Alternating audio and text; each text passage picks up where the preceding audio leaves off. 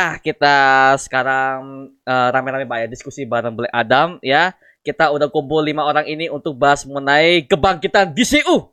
Bangkit, git, bangkit.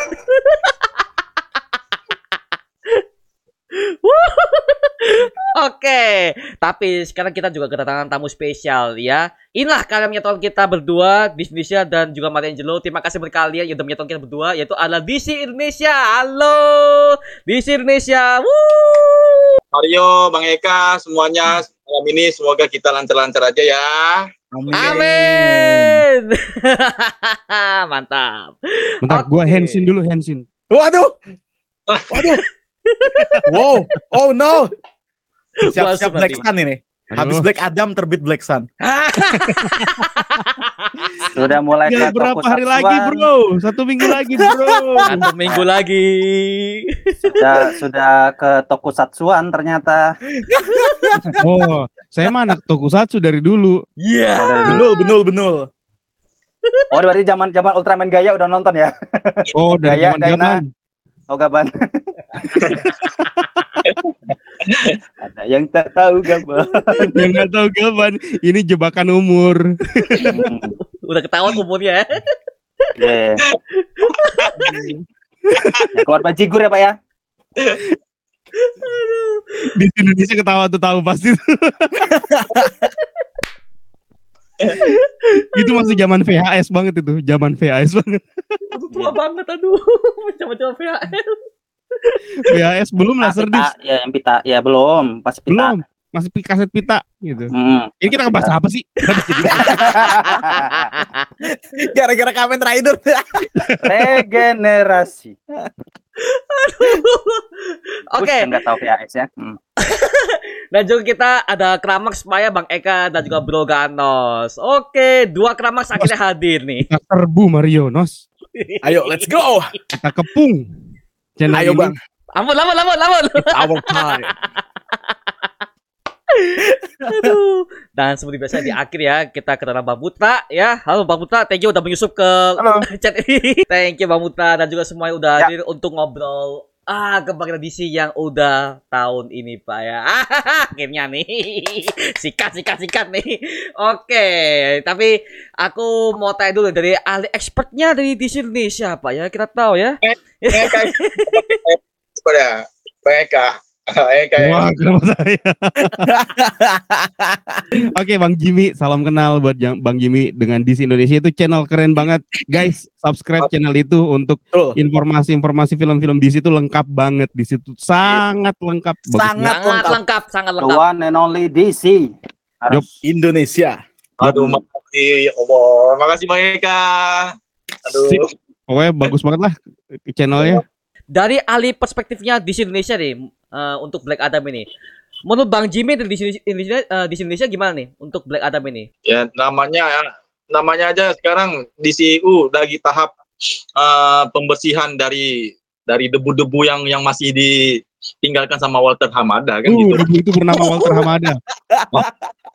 Jadi mereka mereka tahu kan itu ceritanya post credit scene itu terjadi atau tidak terjadi itu si Dwayne Johnson itu minta izin dulu sama Walter Hamada, nggak dikasih. Benar.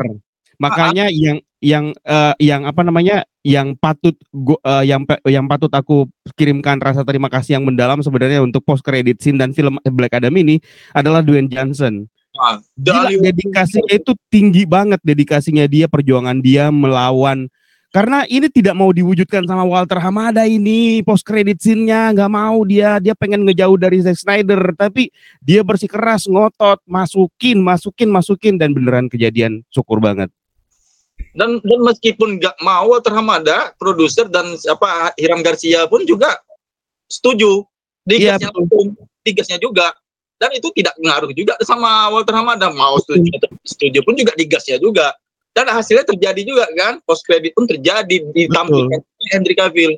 Nah sekarang ini eh, apa sekarang ini bagaimana pihak produksi Warner Bros. dengan Warner Bros. Discovery menyeimbangi uh, apa pendapat dari para penggemar yang ada di seluruh dunia mengenai uh, DCU ini sesuai dengan harapan mereka? Bagaimana bisa paling tidak ya menyaingi si MCU kan gitu.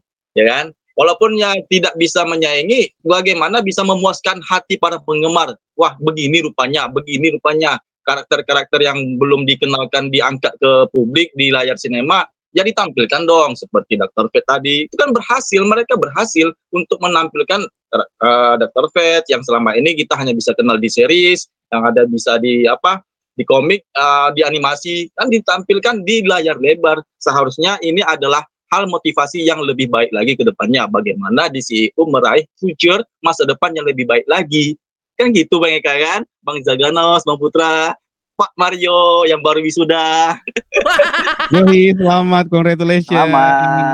Thank you semuanya. Congratulations and graduation. Siapa suka Akhirnya. boleh ikut. Walter tambahan Hamada kalau berani sama Dwayne Johnson gue nggak yakin sih ya di ulti langsung kayaknya. Mau di rock bottom. iya di, di ulti langsung IGD loh ya Walter Hamada ya. Karena lebih bagus ada keluar dari DC elbow.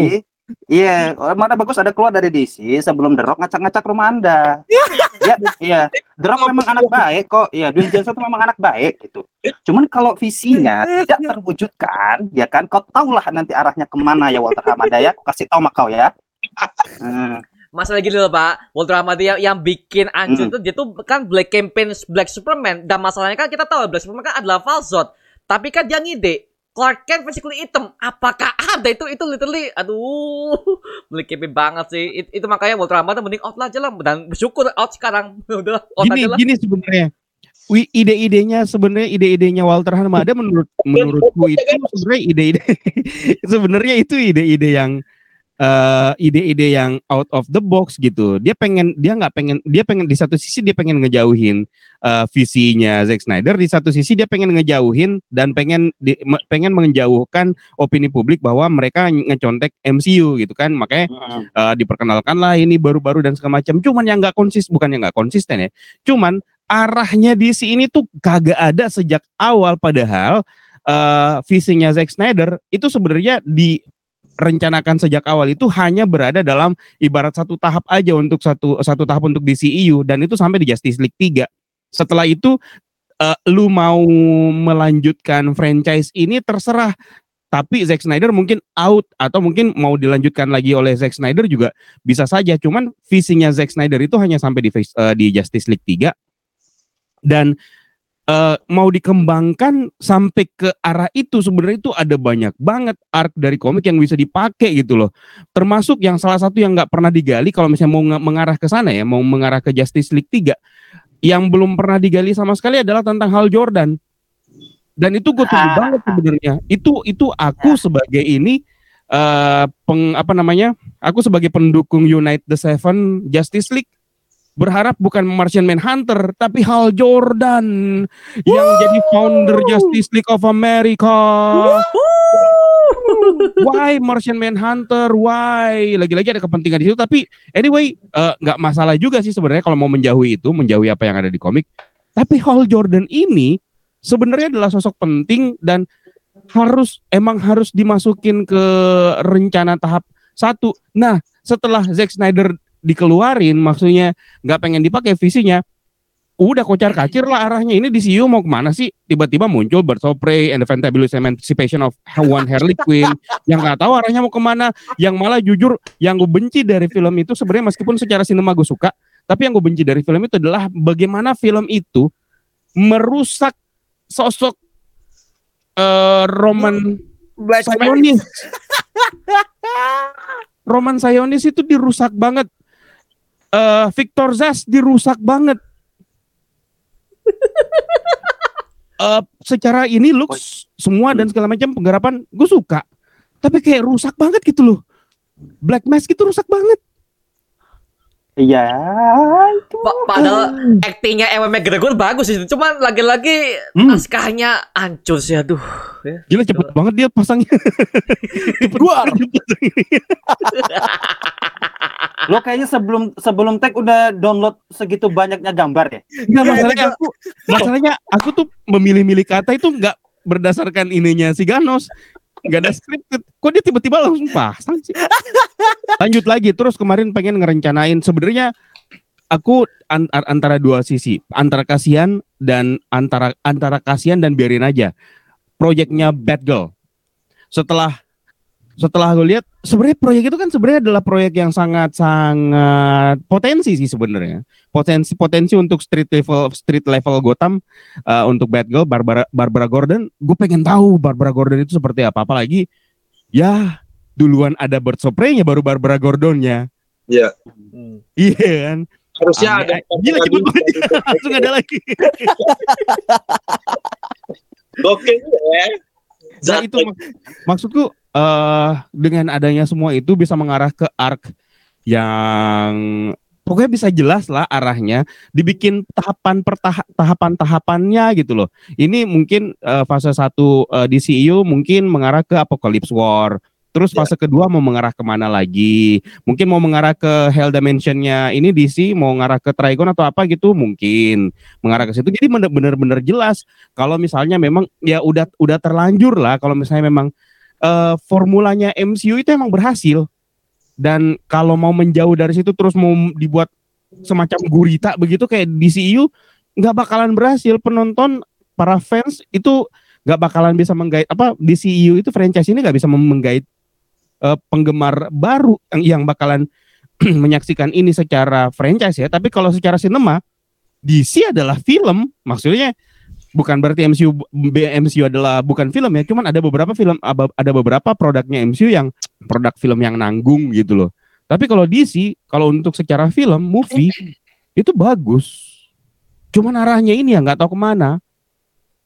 Black Adam meskipun Rotten Tomatoes rusak itu tapi film itu bagus. Di antara semua kekurangan-kekurangan yang mungkin yang kita ini kan itu adalah gitu.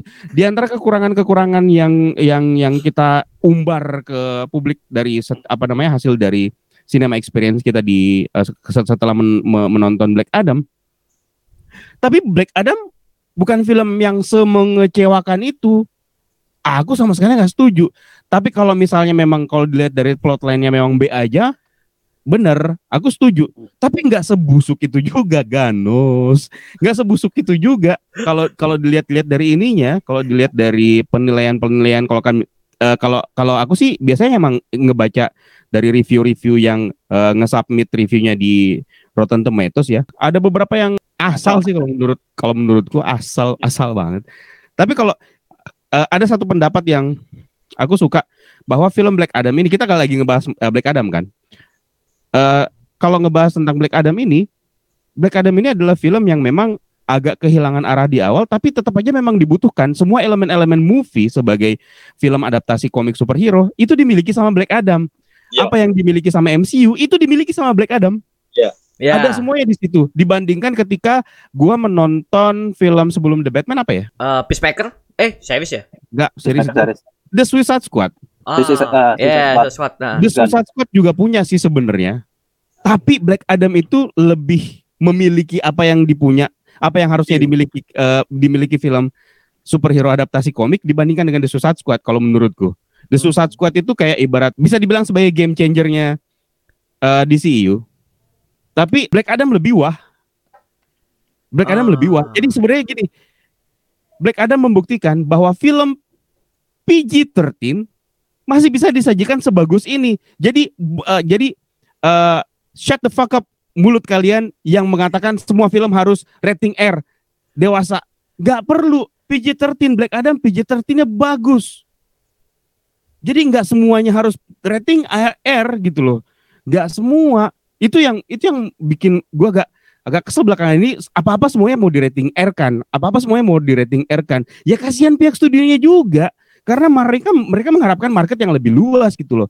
Tapi bagaimana caranya eh, pihak rumah produksi itu meng, me- meng- apa ya kalau istilahnya Andri itu mengutilize sebuah eh, apa namanya sebuah film untuk dimanfaatkan segala macam potensinya sehingga membuat film PG-13-nya itu menjadi sebuah film yang memang benar-benar layak untuk ditonton dan bagus gitu. Ada banyak banget film PG-13 yang bagus. Nggak semua rating R harus apa nggak semua film film superhero harus di rating R kan? Apa apa rating R, apa apa rating R. Gue nggak setuju sama sekali karena terlalu dipaksain banget gitu. Apa sekarang generasi sekarang itu demen banget demen banget lihat orang-orang dipotong-potong sama berdarah-berdarah. Sa- Saking segitunya kah?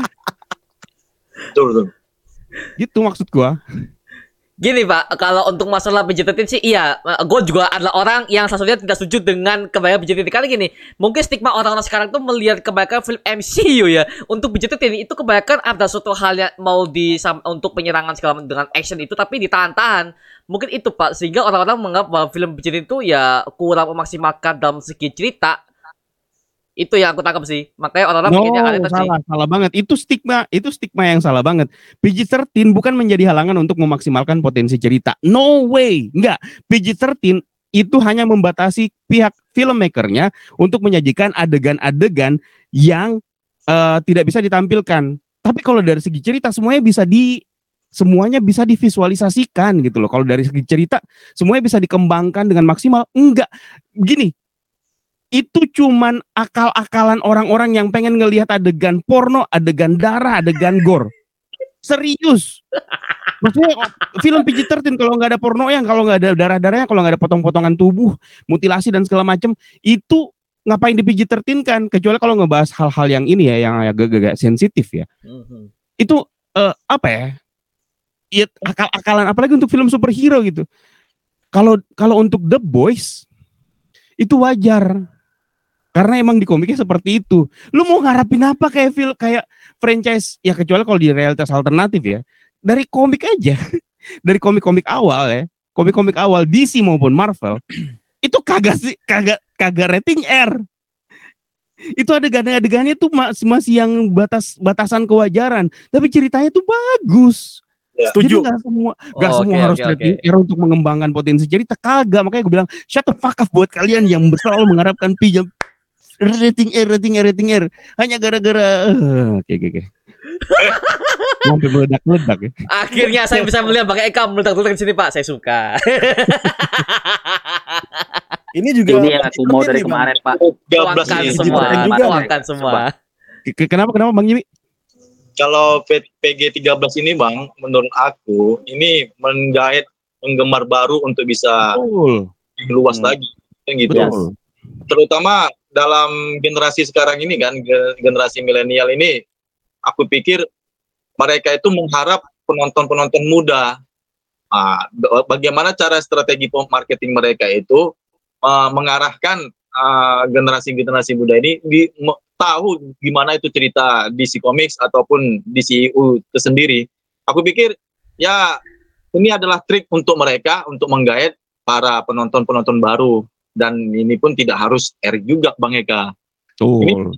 hanya untuk untuk pengenalan tahap awal aja karena ini kan sudah me, di, di apa di disampaikan sama Rock langsung kalau ini adalah hierarki kekuasaan DC telah berubah dan dimulai dari saat ini bukan Mm-mm. dari film yang sebelumnya Mm-mm. itu aja yang kalau aku sampaikan kalau aku yang menurut pandangan aku seperti itu emang.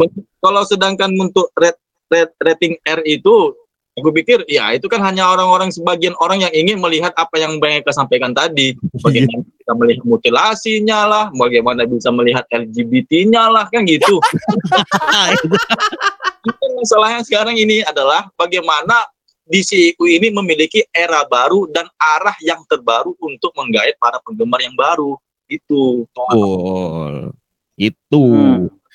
Mau di rating R kan penggemar lu bakalan begitu-begitu aja. Iya gini ya, ya gini ya kalau boleh aku tambahin ya, nggak ada salahnya kalian nonton yang eh, rada-rada gore apa segala macam ya. Kita tahu ya DC punya peacemaker yang udah di build segitu segitu berdarahnya, ya kan? Suicide Squad juga, Marvel juga punya Deadpool yang udah yang udah bikin cerita seberdarah itu di dua film terakhir. Eternals itu Iya. Eternals juga. Hmm, Eternals juga rating R gitu. Cuma masuk gue, kalau kalian memang hobinya yang gore, jangan nyari film superhero. Nah, Nonton film Emang, Saw. pe- eh, Sao, emang Peacemaker Sao. Enggak, ya, memang. Emang emang Peacemaker dikenalin sebagai superhero. The Suicide Squad emang kalian pikir itu superhero? nah. Deadpool, Deadpool Marvel emang Deadpool Marvel superhero? Kagak, anjing. Eh jangan itu. Kagak. Buat Mereka anti hero. Gua bakal zoom nanti. Anti hero. Anti hero, nggak perlu lo kayak Black Black Adam mesti R restricted. Oh my god Tuhan. ya kalian kalian yang punya ya sorry ya kalau gue boleh ngomong agak sedikit dewasa ya. Kalian kalau punya fetish sama yang berdarah-darah nonton yang lain aja deh. Sumpah. Yang lain aja. Nggak nggak nggak usah nggak nggak usah nggak usah eh, membuat statement hero harus berdarah dan brutal. Tidak. Ya tidak. Karena ya walaupun Black Adam mengklaim bahwa dia bukan superhero, tapi bukan berarti dia harus direstrictedkan kan filmnya kan. Ya, tidak harus direstrictedkan dong, ya kan? Jangan kalian bawa eh, Black Adamku ini jadi kelompoknya peacemaker, jangan. Peacemaker beda lagi gitu. Maksudnya gini deh, intinya pokoknya kalau kalian pengen nonton brutal-brutal, jangan nonton film hero. Atau nggak usah ke bioskop deh, nggak apa-apa. Ada film brutal kalau kalian mau nonton. Kalau kalian mau Nah, nonton film brutal berat, G30 SPKI. Wow. lokal ya, lokal. itu itu lebih brutal dari Ya. Mortal Kombat. Benar, itu film itu film kita loh ya. Itu film kita loh ya. Ingat ya. Ya, sebelum kalian nonton Peacemaker, sebelum kalian nonton Deadpool, sebelum kalian nonton mungkin The Night Comes for Us di Netflix itu kan kita punya tiga- G30 SPKI yang ak- yang akhirnya ditiru sama uh, filmmaker filmmaker Hollywood untuk bikin yang brutal. Nggak juga. Dan juga kalian gitu. suka. ya kasarnya gitu lah ya. Pokoknya dia gitu deh kalau dari gua. Sih. Buat teman-teman, ya buat teman-teman yang mengharapkan uh, Black Adam era apa segala macam ya jangan nonton film ini lah kalian nonton yang lain aja lah sumpah kalian terusin aja lah Peacemaker kalian ulang-ulang kayak bodo amat lah kalau kalian mendambakan yang yang agak-agak brutal ya. Ganos, Ditempelin. bangsat. Ganos, ditempelin. Wey, Bangsat. Ini September udah lewat. Ini dolar ini dolar kuning gak lucu sih, Pak. September udah lewat. Tempel lah. Lo Ah, terus gini lagi, masalah perangko lu banyak ya di rumah ya? Kenapa kenapa gini? cepet-cepetin aja gitu. Ini ada ada lagi, kalau dari gue sih itu tambahannya sih ini ada tambahan lagi. Ini ah, materi kegelapan tema dark gitu. Kenapa di di CEO ini ah, di apa ah, stigmanya itu kan memiliki genre yang dark gelap kan gitu. Oh, tone-nya itu dark. Nah, nah, bagaimana bagaimana mungkin juga kalau penggemar-penggemar yang baru ini men- apa beralih ke ke ke ke dark ini, sedangkan mereka itu kan belum belum masuk kategori yang R itu, makanya lah ini merupakan aku yang aku seperti yang aku sampaikan tadi. Ini adalah cara strategi marketing di CEO uh, bagaimana mereka itu bisa menggait penonton baru, penggemar baru agar bisa menerima inilah di CEO wajah baru. Dan mulai sekarang agaknya sepertinya film Black Adam ini pun sudah walaupun warna sinematografinya, color gradingnya apa segala macam itu tidak terlalu gelap ya menurut aku nuansa darknya itu tidak tidak tinggal kan gitu Bang Eka ya kan. Betul. Setuju. Nah tapi Setuju kan banget. Nah, tapi sekarang ini kan yang kita pahami harus adalah bagaimana DCU ini punya arah yang jelas. Nah, itulah permasalahan kita saat ini. Oke, ya sih, gue setuju banget karena kita udah lihat dari awal sampai akhir filmnya kan memang literally jokes-jokes MCU banget ya, tapi lagi-lagi itu sesuai dengan penempatan dan situasi yang jelas. Dan itu berhasil, Pak. Menggait fans sebelah tuh itu sulit banget loh untuk fans Marvel tuh. Bahkan banyak banget loh, Bang, aku dari fans sebelah Marvel. Tapi DC bagus ya ternyata ya. Oh, bagus juga ya.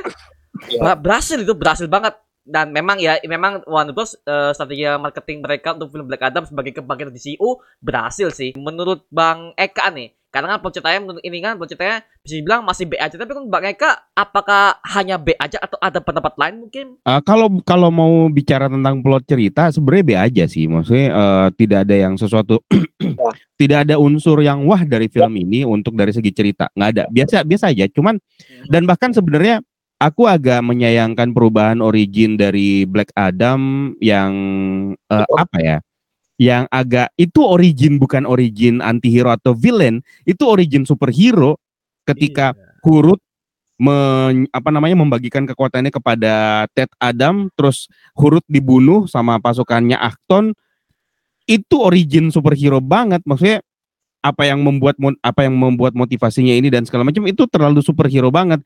Beda ketika ini beda beda banget ya. Beda banget dengan originnya Ted Adam di komik New 52 yang di Justice League volume berapa lupa. Itu originnya origin antihero banget. Eh origin villain, villain lah. Lebih mengarah ke villain malah. Villain, villain. Ketika- Nah. ke- ketika aman di apa namanya dipilih sebagai champion eh, champion Shazam dia terus menjadi eh, Black Adam apa dia terus membagikan kekuatannya kepada Ted Adam yang udah putus asa dan segala macem gitu. Tapi mereka berdua punya tujuan punya purpose yang sama tapi pengen dengan cara yang berbeda. Eh, si Aman ini pengen mewujudkan kebebasan kandak dengan cara yang baik dengan menggunakan kekuatannya dan makanya itulah yang menjadi alasan dia kenapa dipilih sebagai champion eh, champion eh, Wizard Shazam.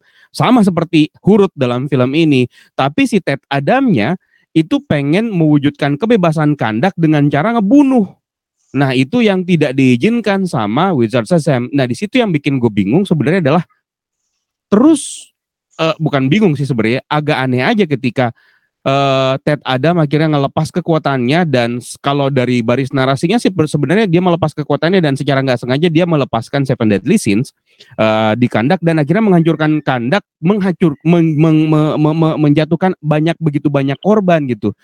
Cuman ketidakmurnian dari hatinya itu kayak kurang aja dibandingkan dengan Ted Adam kisahnya yang di New 52 yang mana dia pengen nge, pengen ngebebasin kandak tapi dengan cara ngebunuh. Tapi ini Ted Adam ngebunuh tidak secara sengaja dia di luar kendali.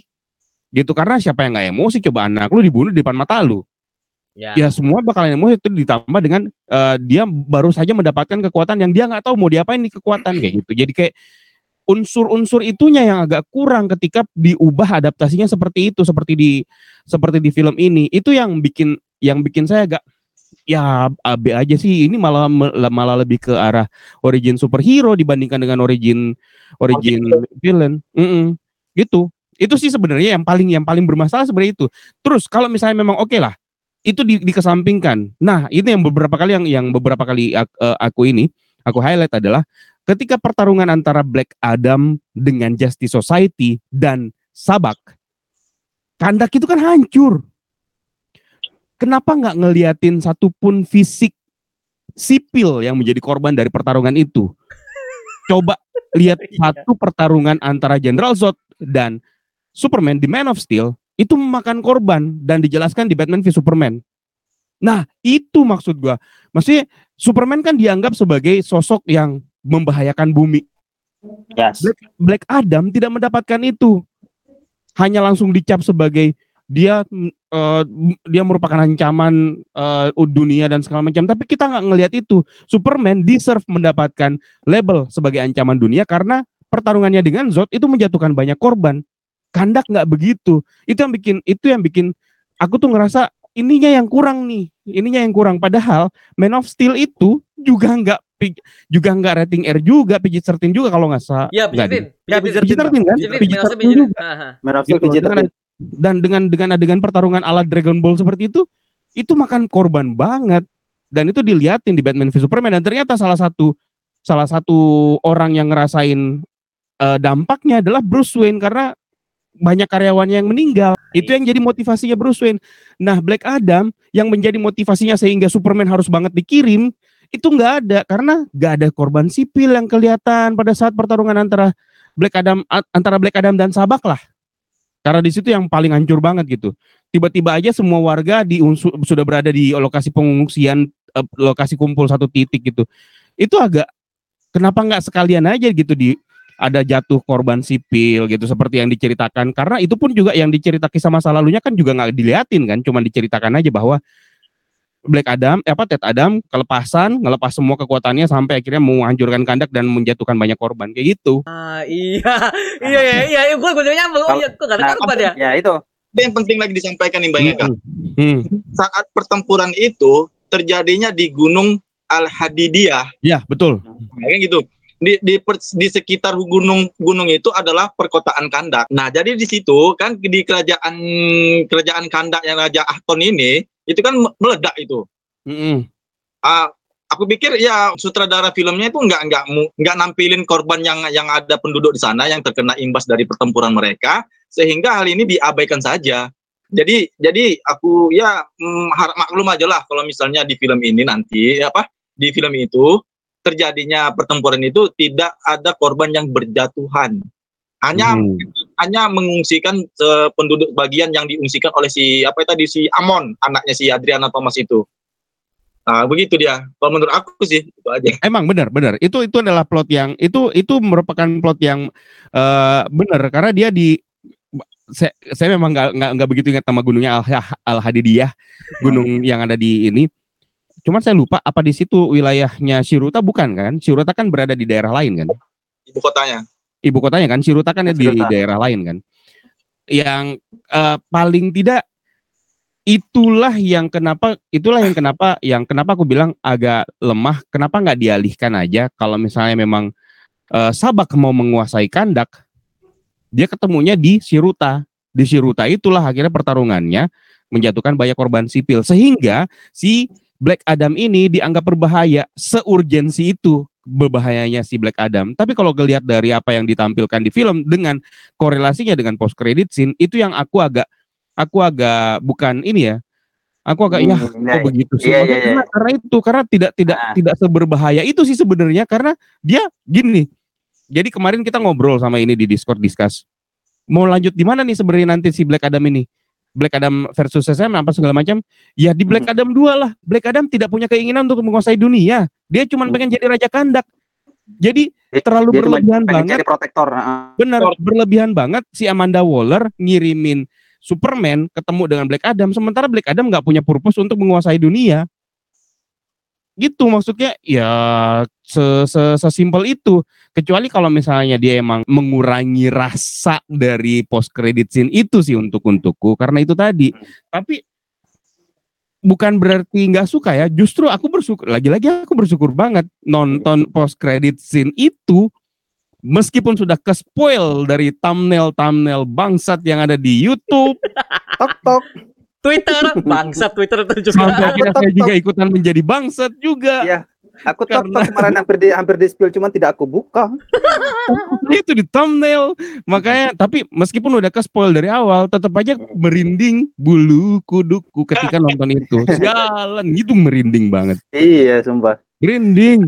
Apalagi pas keputar tim tim song klasiknya Superman itu, Bro. Christopher Reeve. Wow. Oh my god. Ingat banget nonton waktu itu jam 10 malam kepotong dunia dalam berita terus lanjut lagi. Wah. Wow.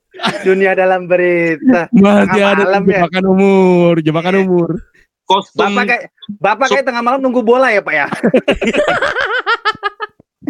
Biasanya masyarakat-masyarakat yang lagi nunggu bola itu pasti ketemu dulu, assalamualaikum dulu sama dunia dal- dunia dalam berita itu ya kan.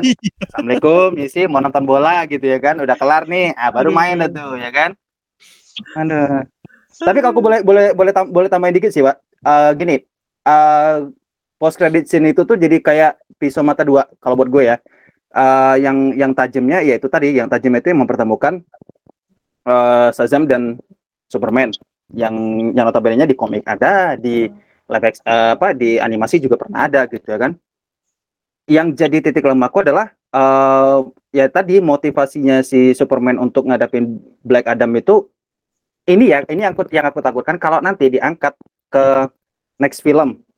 Nggak tahu deh mungkin di, di- kita anggaplah kita kita beranggap sama-sama persepsi bahwa di Black Adam 2 lah diceritain gitu kan si Superman mau ngadepin Black Black Adam itu dan dianggap sebagai penjahat gara-gara eh, narasinya si Amanda Waller. Gue takutnya di situ tuh. Nanti kan di apa dia bakal diceritain bahwa si Amanda Waller ngasih tahu ke Superman bahwa ini ada eh, seseorang namanya Black Adam. Dia eh, hidupnya dari zaman dari 5000 tahun yang lalu di kandak gini gini gini dan dia sempat menghancurkan kandak dan sekarang bangkit lagi dengan motivasi yang hampir sama. Gue curiganya gue takutnya ke situ tuh kalau memang iya Superman dan Black Adam itu dipertemukan karena narasi dari Amanda Waller yang notabene-nya dia aja seorang Amanda Waller aja itu nggak tahu betul Black Adam itu ya beneran motivasinya buat ngeje, buat eh, ngancurin doang atau gimana kan gitu kan? Nah gue tak gue takutnya di situ kalau memang iya mau diadap- diadaptasi aku menyayangkan. Kalau iya ya kalau iya mau diadaptasi ke depan ya itu aku menyayangkan. Karena menurutku eh terlalu sah kali ya boleh kali ya kalau aku bilang itu jadi terlalu receh gitu ya kan. Kalau seandainya motivasinya itu eh, berdasarkan dari narasi si Amanda Waller. Sementara Amanda Waller kan ya tertulis banget lah ya kan. Dia dapat fakta dari siapa gitu ya kan dikumpulin gitu kan. Tak taunya Black Adam itu ya ancaman gitu ya kan. Padahal sebenarnya dia nggak terlalu ancaman setelah nanti ketemu apa Superman ketemu sama dia gitu. Cuma kalau untuk motivasi awal sih aku nggak yakin kalau itu mau dipakai. Kayaknya terlalu receh gitu. Aku takutnya terlalu receh untuk film kedua gitu. Takut banget gua gitu. Karena eh, pertemuan Superman dan Black Adam itu udah wah di awal. Wah di awal ya. Udah wah di awal dan jangan sampai nanti yang memotivasi Superman buat ketemu sama Black Adam bilang narasi dari si Amanda Waller itu yang bilang bahwa Black Adam ini eh, dari sekian tahun dari 5000 tahun itu ya kan motivasinya cuma buat ngancurin ini ini aduh tuh kayak jangan dipakai ya gitu ya jangan dipakai aku takut loh gitu aku takut loh aku udah teriak semenjak semenjak lihat asap-asap keluar mukanya Henry Cavill tuh aku udah teriak loh di situ loh gitu kan aku sudah malu satu studio loh teriak gitu Tau nggak? Gara-gara ngelihat asap, aku kok kalau kalau ngelihat orang eh, ngerokok atau nge-vape yang asapnya itu ini kebul, Ya. aku berharap ada Superman yang muncul sih. ada yang cosplay Superman gitu ya kan Henry Cavill wah gitu ada nggak Superman? Rambut, rambutnya dikeli-kelin gitu Yoi. rambutnya dikeli-kelin gitu Tapi Pak, aku, Itu, aku mau cerita sih Pak eh, dari cinema experience ya ketika eh, Superman muncul tuh itu literally satu bioskop tidak ada yang teriak. Yang teriak cuma dua orang, gua sama ada satu orang di belakang. satu itu dari pertama di jam pertama Pak, itu gua kecewa sih. Ya, ah come on, ini Superman kok masa oh, ma- nggak masa gak ada yang tahu sih? Astaga, anjir. Udah dikasih musik klasik, kostumnya juga klasik, masa nggak ada yang nge sih? Diam Pak, diam. ya mungkin show show yang kemarin itu yang yang nonton uh, anak-anak SMA yang baru tahu kali ya yang baru tahu komik Pak, Mereka yang- penontonnya dewasa semua Black Adam, Pak. Dewasa semua gak ada bocil. Kok tapi kenapa gak ada yang tahu? Kok beda banget dari MCU ya? MCU kan pas di sini kan setiap kali ada cameo misterius muncul kayak Scar di She-Hulk. Wow, teriak-teriak semua tuh kalau di bioskop tuh. Ini kok gak ada yang mun, gak ada yang teriak sih? Lah, Superman. Berapa orang yang, Eh, kalau di aku sih setengah orang, 50-an lah katakanlah 50 orang. Gak ada yang teriak. Sepi. Ya. Anjir. ya Tapi beda apa-apa Mar mas. Eh, ya, be- beda Mar. nggak apa-apa Mar Beda Mar. Masalahnya gini, audiensnya DC untuk Black Adam bahkan audiensnya itu rata-rata bukan audiens, rata-rata audiens dewasa. Kalau lu ngarepin reaction yang seperti MCU, yang heboh satu ruangan, yang sama hebohnya bahkan satu ruangan, nggak mungkin. Karena orang dewasa nggak selebay itu. Gua aja juga, gua aja gua nggak begitu juga sih, nggak begitu teriak juga sih, malu kali sama umur. Lagian gini, kalau mau reaksinya mau terkejut gitu juga, kita pun udah ah, aku pribadi udah nengok lihat di di post kredit yang udah tersebar di Twitter itu Nah, itu kan ke spoiler juga. gimana kan gitu. aku Iya. aku untung nggak lihat ya gara-gara Twitter itu ngasih link TikTok ya Gue paling karena begini, karena Twitter jelas banget loh untung Nah, aku nggak reaction- lihat reaction awalku itu pada saat pada saat aku ke spoiler dari thumbnail YouTube terus tiba-tiba akhirnya eh, nggak tahu kenapa tiba-tiba jari-jariku rusak sistem-sistemnya terus ngeklik video itu. jari-jariku rusak ngeklik sistem itu terus dan gila merinding gila merinding merinding merinding Meskipun di re- rekaman doang Pak ya, cam. meskipun rekaman doang tapi udah merinding itu sama merindingnya ketika aku nget, aku tahu akhirnya uh, Tobey Maguire dan Andrew Garfield ada di Spider-Man No Way Home. Sama merindingnya. Gila lengkap banget hidupku di mungkin hal, tahun hal, ini. hal yang sama ketika ah, hal yang sama mungkin ketika Avengers Infinity War eh, ngasih logo Captain Marvel di ini ya di apa tuh alat pager itu. Eh, enggak juga Nah, itu sih teriak kalau semua itu tuh. itu teriak semua tuh. Satu Gua studio teriak semua tuh. Karena gua nggak tahu Captain Marvel itu siapa. Tapi anehnya satu, satu studio gua yang itu ini loh heboh loh Ya, lah tahu kalian nama logo Captain Marvel gitu kan ya anaknya MC MC MCU holik MCU Holic ya. Aduh. Oke, Holiknya tuh dari Bro Ganas gimana Bro Ganas? Kan Bro Ganas kan belum tahu nih kita pendapatnya gimana nih sama Mantap.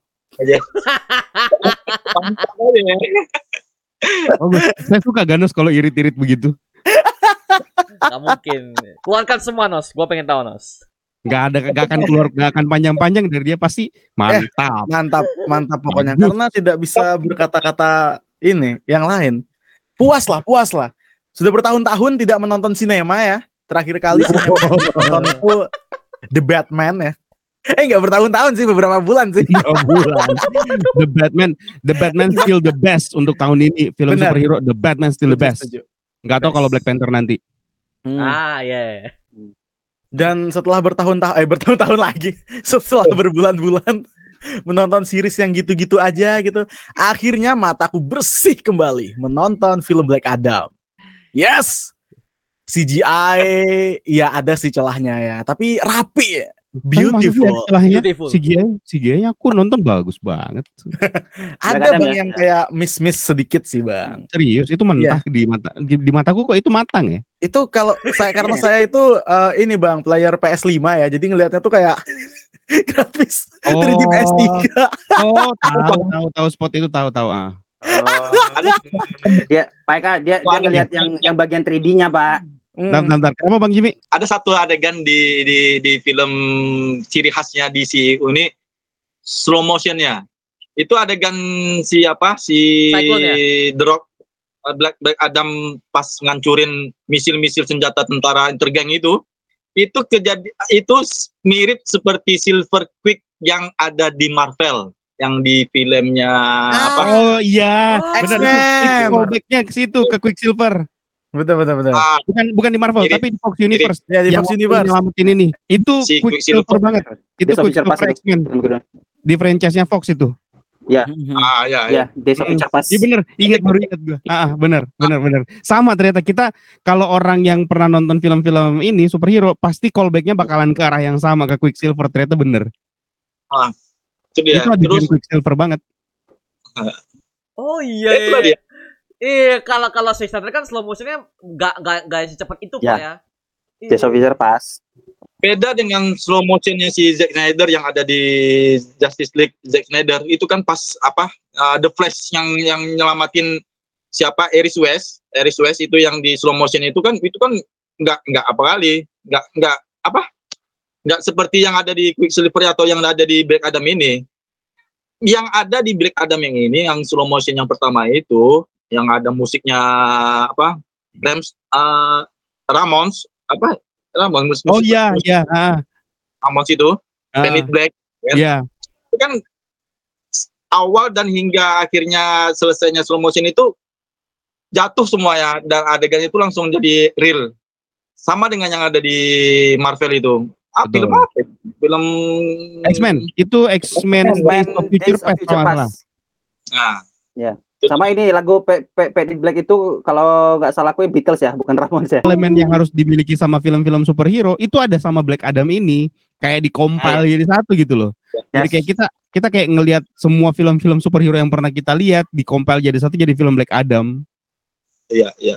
Ya, kalau di Dragon Ball tuh kayak kayak, kayak kita kayak teman-teman ngeliat Goku sama Vegeta gabung lah yang jadi Super Gogeta. Nah, Super Gogeta itu kostumnya Black Fusion. Adam itu.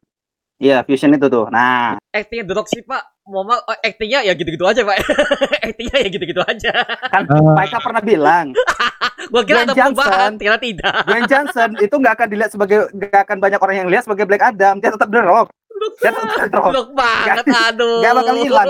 Nggak bakal hilang itu. Pak, eh, Dan Nggak bakal hilang keputusan dia keputusan dia pensiun dari ring gulat itu sebenarnya adalah Ya. keputusan yang telat banget sebenarnya ketika nama The Rock itu jadi besar banget. Gede banget nama The Rock, bahkan lebih gede daripada John Cena. John Cena Yes. ketika meranin Peacemaker, sosoknya John Cena juga masih tetap keli masih tetap aja kelihatan. Kalau misalnya lihat seriesnya Peacemaker, lihat ngelihat gelutnya dia, ngelihat action pack-nya si John Cena ketika ngejadi menjadi Peacemaker, aku penonton WWE, Bro. Aku tahu banget gesturnya. See me, aku tahu gestur-gesturnya John Cena itu John Cena banget.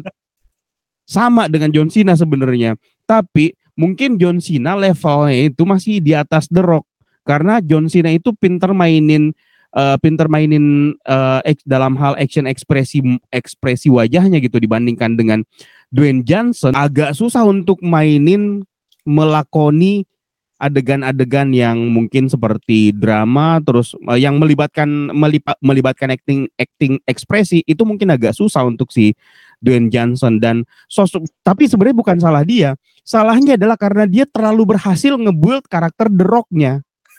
Ya, terlalu betul. berhasil dia. Ya. sampai dia nggak bisa lepas. Makanya makanya ada beberapa aktor itu harus memang benar-benar harus selesai dari perannya. Misalnya eh, Hugh Jackman ketika dia memilih untuk lepas dari perannya sebagai Wolverine itu ada keputusan yang tepat. Karena sampai dia mau tua pun nanti mau main di film mana pun nanti dia bakalan dianggap tetap dianggap sebagai Wolverine gitu. Nah di komik bahkan ini yang lucunya nih di komik prequel Justice Society Files Hawkman ada meme ada apa Eh, komiknya make make gambar ini Hmm. make ekspresi The Rock banget. The Rock. Deng.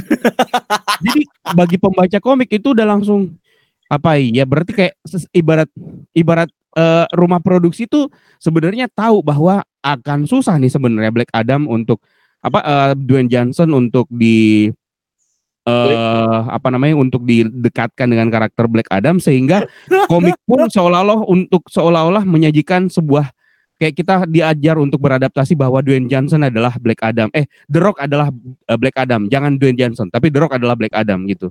Makanya di Walau- komik ada di panel di lupa di halaman berapa ada ada panel ini yang di belakangnya yang dipakai sama Ganos. Iya. Itu The Rock banget. Lah, Saya nyari Adam kok nemu. ekspresinya itu. Udah kayak gitu, Kalau di komik kan nggak ada, ada nggak nggak botak dia, ada rambutnya. ada rambutnya. Pun kalau ada rambutnya, pun kalau ada rambutnya, aku ingat The Rock waktu dia di eh, di setting 90-an di WWE itu. Ya, di era Ada itu masih rambut. Ya. Oh Di iya, komik zaman dulu di Pak ya. di komik terbaru pun ada apa dia? Rambutnya panjang udah, udah gondrong, udah agak-agak 5 cm gitu. Komik terbaru yang sekarang ini yang ada White Adam generasinya si Adam ini. Oh iya, White Adam. Tapi kalau kalau misalnya mau, mau bicara White Adam mungkin keja, ke- terlalu kejauhan ya kalau mau diadaptasi. Aku sih pengen sebenarnya pengen pengen ngelihat pe- aku sih personally pengen ngelihat arc-nya Black Adam yang eh, apa namanya? Dia tuh lagi lupa jalan cerita lengkapnya seperti apa mungkin eh, Bang Jimil eh, lebih lebih inget. Aku agak lupa. Cuman dia pokoknya waktu itu eh, keywordnya itu bukan Shazam lagi tapi ISIS. Waktu itu dia nyari eh, dia nyari Adriana Thomas kalau nggak salah. Eh bukan ding. Eh dia dia nyari- dia nyari Adriana Thomas. Adriana Thomas waktu itu meninggal terus dia pengen nyari jasadnya dibangkit eh, berusaha dibangkitkan meng- menggunakan Lazarus Pit. Eh, dan dari situlah dia akhirnya mendapatkan kembali kekuatannya tapi dia tidak menggunakan eh, dia tidak menyebutkan nama sa- eh, dia tidak menyebutkan keyword Shazam lagi. Jadi kekuatannya bukan dari Shazam lagi bukan dari dewa-dewa Shazam lagi tapi dia pakai nama ISIS. Kalau nggak salah kalau gua kalau nggak salah. Itu ada di Oh. art komik mana gitu lupa. Itu di cerita The Dark World tuh Bang Eka. Iya, ada Dark World. Iya bener. Setelah apa? Setelah insiden dari World. Final Crisis itu kan? Hmm, iya iya. Iya Heeh, benar benar itu itu Black Adam itu kan ke- keluarganya itu udah mati semua. Jadi si Osiris itu mau dibangkitkan lagi.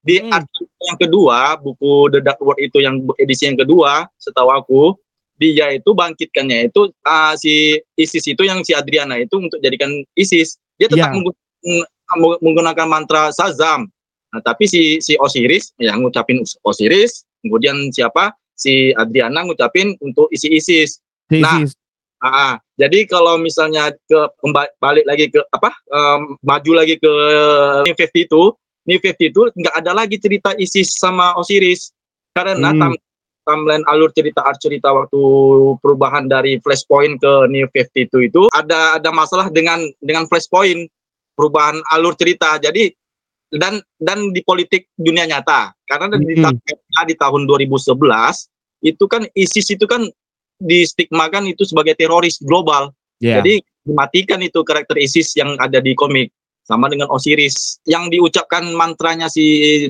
Shazam itu tetap Shazam. Cuma yang di Osiriskan itu si Adriana yang jadi Osiris Oh, Bang. bukan. Bukan Bang Jimmy. Ah. Waktu itu eh pokoknya aku ingat banget. Itu waktu itu kekuatan Shazamnya itu dicabut. Iya dicabut. Dicabut kan? Keku- kekuatan Shazamnya dicabut. Ah. Terus dia eh tunggu lupa jalan cerita jalan cerita seperti apa lupa lupa persisnya kayak gimana. Hanya waktu itu eh, Adriana Thomas itu gagal dibangkitkan, nggak berhasil dibangkitkan melalui Lazarus Pit. Ini kenapa kita jadi ngobrolin lokalan begini ya? Yang lain pada yang lain pada ini. Nah, Gua, jadi gua dengerin, gua dengerin, sempat gua dengerin. Kayak kayak- gua harus Ya. baca nih kayaknya, gua harus baca Dark World ya. Oke. banget, harus Gua bagus. Arc, arc itu harus banget eh, bagus banget. Backgroundnya apa eh, apa namanya apa story storyline-nya itu gelap, dark, Si- terlalu terlalu eh, itu komik yang PG, eh, bukan PG-13 itu komik restrict restricted eh eh, rated R pokoknya komiknya. Eh, terus di di komik itu Adriana Thomas itu gagal dibangkitkan dan di situ dia di situ eh, karena Black Adam eh, apa karena Ted Adam itu kan kekuatan Shazamnya dicabut Cabut. jadi dia nggak bisa jadi Black Adam Ya. dia nggak bisa jadi Black Adam tapi lu lagi-lagi lupa jalan cerita persisnya kayak kayak apa harus baca lagi kayak yang yang aku ingat banget dia menggunakan kekuatannya ISIS Mm-mm. Dia menggunakan kekuatannya ISIS untuk menjadi Black Adam lagi. Seingatku seperti itu, seingatku. Tapi mungkin agak ya agak lupa. Karena udah lama banget bacanya, udah dua empat tiga tahun yang lalu gitu pas waktu proyek Black Adam ini. Kan Black Adam ini 15 tahun bro. Ya, ya, ya. diumumkan ini pekerjaannya. Sampai akhirnya Black Adam siapa sih? Black Adam siapa sih? kok lupa lupa gitu. Oh yang ini. Nah terus tiba-tiba nyari kan ini komiknya. Nah dapat komik eh, itu the apalah pokoknya intinya itu. Judulnya lupa. Itu ceritanya dark banget dan di situ dia menggunakan kat, eh, menggunakan menyebut nama ISIS untuk menjadi Black Adam karena kekuatan Shazamnya dicabut kan. Dia udah nggak dapat eh, kekuatannya dari Shu eh he- he- hu- siapa namanya? Yang Horus. enam, enam ah, ah, Horus. De- dewa-dewa enam dewa itu dia nggak dapetin lagi kekuatan dari situ. Makanya dia pakai kekuatannya ISIS untuk menjadi Black Adam. Ya. gitu. Ke- tapi aku bisa saja salah ingat tapi seingatku masih ingat jelas dia meng- dia sempat menggunakan kata ISIS tapi masih tetap meng- meng- bisa berhasil bisa kembali menggunakan kata sesam. Soalnya itu kan kan, kejadiannya itu pas di Lazarus Pit itu kan bang? Di Lazarus Pit. Ah, itu yang itu yang itu yang aku lupa. Apa itu yang di Lazarus Pit apa yang setelah di Lazarus Pit ya lupa. Saya agak lupa. Di Lazarus dia bangkitnya siapa? Ini si apa? Dia ambilnya bagian bagian-bagian penting bagi- bagian-bagian tubuhnya si Osiris dibawa ke Lazarus tanpa apa nggak sempurna nggak ya perfect nggak sempurna. Gagal malah gagal. Ya, berusaha betul. dibangkitkan tapi gagal. Eh kayak alasan gagalnya kenapa ya? Lupa saya. Ya. kenapa di, digagal pokoknya gagal lah dibangkitkan Adriano Thomas ini. Adriano Thomas ini dia cinta banget sama istrinya. Ya, ya. Pokoknya gitulah. Eh tak nanti nanti bisa dibaca lagi. Mungkin kalau misalnya kalau misalnya aku yang salah aku yang aku yang mohon maaf. Ya, aku aku kalau pun misalnya aku yang salah, salah ingat tapi perasaan seingat seingatku soalnya masih masih lumayan hangat sih tiga tahun masih bisa masih bisa aku ingat-ingat gitu. Kirain kata Hezin. bukan Hensin dong jadi sana sini aja lo. Oh, ini ini kayaknya referensi komik menarik nih karena gue baru tahu ternyata Black Adam itu bisa menguatkan powernya tanpa dengan kekuatan Shazam. Itu gue gue baru tahu serius itu. iya pernah Komik Jadi Dark perlu- World ya. oh The Dark Age iya The Dark Age Oh Dark Ah. Age. Oh, Oke. Dark Edge ya The Dark World oh lah Dark World itu Thor makanya bukan The Dark World makanya bukan The Dark World di perasaan The, Iya, the The- Dark Reign The Dark Age The, the Dark Age Makanya kayak kayak kesebut The Dark World kayak apa gitu ya. Mana lagi nih ya kan? Lupa ya, jadi kelupakan. Iya. Gue jadi ikut ikutan lagi bener beneran sama nih ya kan? Nih dari teringat Dark, Dark World Iya. Malekit bocah sialan. perlu disampaikan juga nih Bang Eka. Kalau Shazam yang pertama itu champion yang pertama itu si Hurut bukan si Billy Batson. Itu dia Batson. betul. Ya, betul. itu itu sudah menjadi penegasan banget. Champion pertama yang dipilih oleh Wizard sesama adalah Hurut Billy Betul. Batson itu champion ketiga yang dipilih karena champion kedua adalah Sivana ah si Fana Ya, tapi si mana? Tapi, tapi nggak- gagal, eh tapi nggak nggak jadi nggak jadi. karena Ya. dia tidak worthy Hmm. tapi masalahnya dia sempat di, di dia sempat Sivana itu sempat dikirim ke Rock of Eternity kan jadi bisa dibilang Ya. dia sempat mau dijadiin sebagai champion tapi karena ah, otaknya rusak sama seperti otakku jadi nggak bisa Tidak. Tapi kan di komik kan eh, namanya bukan Hurut Pak. Eh, sebenarnya keponakan si Ted Adam kan si Aman kan. Ya, tapi di sini ya udah lah ya ininya sama aja ya. Amon. pertanyaan nih Mar, Mar ke mana Justice League ketika Justice Society fight sama Sabak waduh Oh itu itu yang harus kita bahas. Mohon maaf nih. Karena gini, mohon maaf ya, mohon maaf ya. Eh, saya sebagai fans DCU juga ya, ya. Gue juga kaget nih kok JSA tiba-tiba nongol di sini. Kenapa nggak tahu penjelasan ke mana mereka itu pada saat invasi Jenderal Zod? di Man of Steel. Mereka ke mana? Di BVS juga ke mana mereka? Padahal ancaman udah ancaman-ancaman dewa nih. Dan JSE kan udah udah dijadikan hero-hero yang benar-benar pro ya dari, daripada Justice League pada saat itu loh. Kok JSE ke mana? Di situ gak ada. Terus di Peacemaker mereka juga gak ada yang serangan butterfly. Gak ada juga. Ini itu mereka ke mana nih? Itu cuma gua nggak tahu nih apakah mereka baru aja muncul kan? Gua nggak tahu. Kalau kalau ini sama kayak Eternals kan di MCU kan itu kan udah, udah jelas ya Eternals kan mereka nggak mau terlibat dengan Avengers karena mereka mikir ya manusia urusan dengan manusia. Kita kan para ini kita kan urusan para Deviant doang. Itu kan jelas di MCU pak ya. Di sini kan nggak gua nggak tahu kenapa. Why gini? Ada yang punya tadi nggak? Gua nggak tahu soalnya. Ke Shadowland tuh, kayak di Stargirl.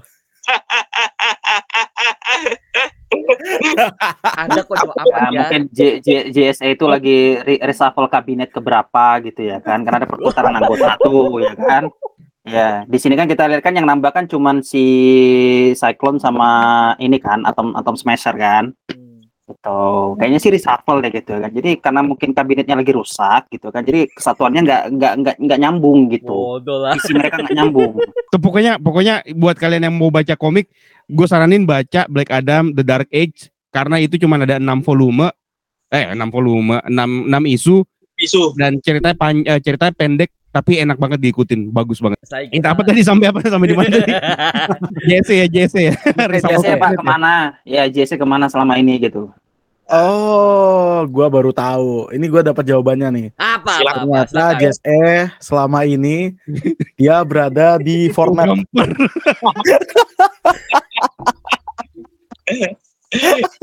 Panos, panos. Aduh, masih di Penonton- penonton- eh gue yakin penontonnya excited uh apa yang jawabannya nih Ganos lu tiba jawab bodoh lah Pertanyaan tadi apa apa sih JSE ke mana apa J- Justice League yang ke mana? JLA yang ke mana? JSE. JSE ke mana Fightingnya JSE dengan Sabah. Oh Itu. JL oh lu oh lu ngomong oh JL nya yang ke mana JL. oh Oh, JL gua kira JL. JSE nya yang hilang oh alah JL Ya, tapi kalau JSE juga sebenarnya memang patut dipertanyakan, tapi sudah dijelaskan di komik prequel kalau JSE itu eh, lagi hiatus. oh JS Mm-mm, lagi eh, bubar eh, dan nah yang sebenarnya yang jadi pertanyaan yang lebih lebih mendasar lagi sebenarnya untuk JSE adalah siapa aja anggota JSE kalau foundernya kan sudah pasti Carter Hall udah Hmm. pasti Carter Hall Eh, terus yang ngajakin Ken Nelson dengan ngajakin Alfred Nah di foto yang ada di komik prequel itu cuma yang anggota JSE itu cuma ada tiga dan yang paling terkenal tiga orang ini di Atom, eh, Dr. Fate dengan Hawkman. Cuman masa apa apa iya cuma tiga orang aja JSE? Nah dalam komik JSE itu selalu di- diidentikan dengan sebuah grup superhero yang punya rasa kekeluargaan. Ya. Dan JSE itu grupnya besar banget, gede, Ya. maksudnya banyak-banyak anggotanya. Salah satu foundernya adalah siapa namanya? Flash yang pertama? Jay Garrick Gerik. Jay Garrick. Apakah Jay Garrick juga ada dan timeline ketika eh, JSE pertama kali dibentuk itu kapan itu juga masih belum belum ketahuan tapi itu bisa ditelusuri dari umurnya All Rothstein si Atom Smasher ini karena Atom Smasher bisa mengingat jelas waktu kecil eh, terakhir kali pamannya si Alfred itu beraksi dengan JSE oh iya gitu. Nah, Yang sekarang awalnya. usianya usianya All Rothstein itu berapa tahun? Nah, selama itulah JSA bisa dibilang kurang lebih non aktif. Oh iya.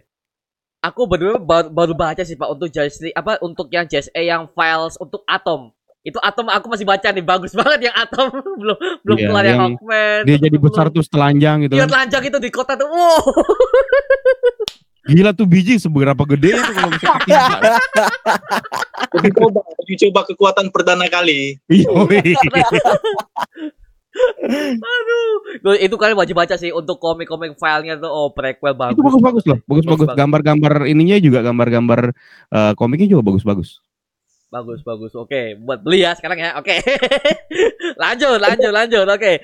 Iya sih. Pertanyaan ya kalau misalnya just eh apa mereka hiatus oke lah itu masih bisa masuk akal. Tapi lagi-lagi yang gue pertanyakan sekarang itu adalah Jess eh, apa JL ini ke mana? Apakah mereka itu ada misi lain atau bagaimana? Itu masalahnya kan dari Peacemaker aja tuh kita bertahu kan di situ kan nggak ada Batman, nggak ada Cyborg pak ya.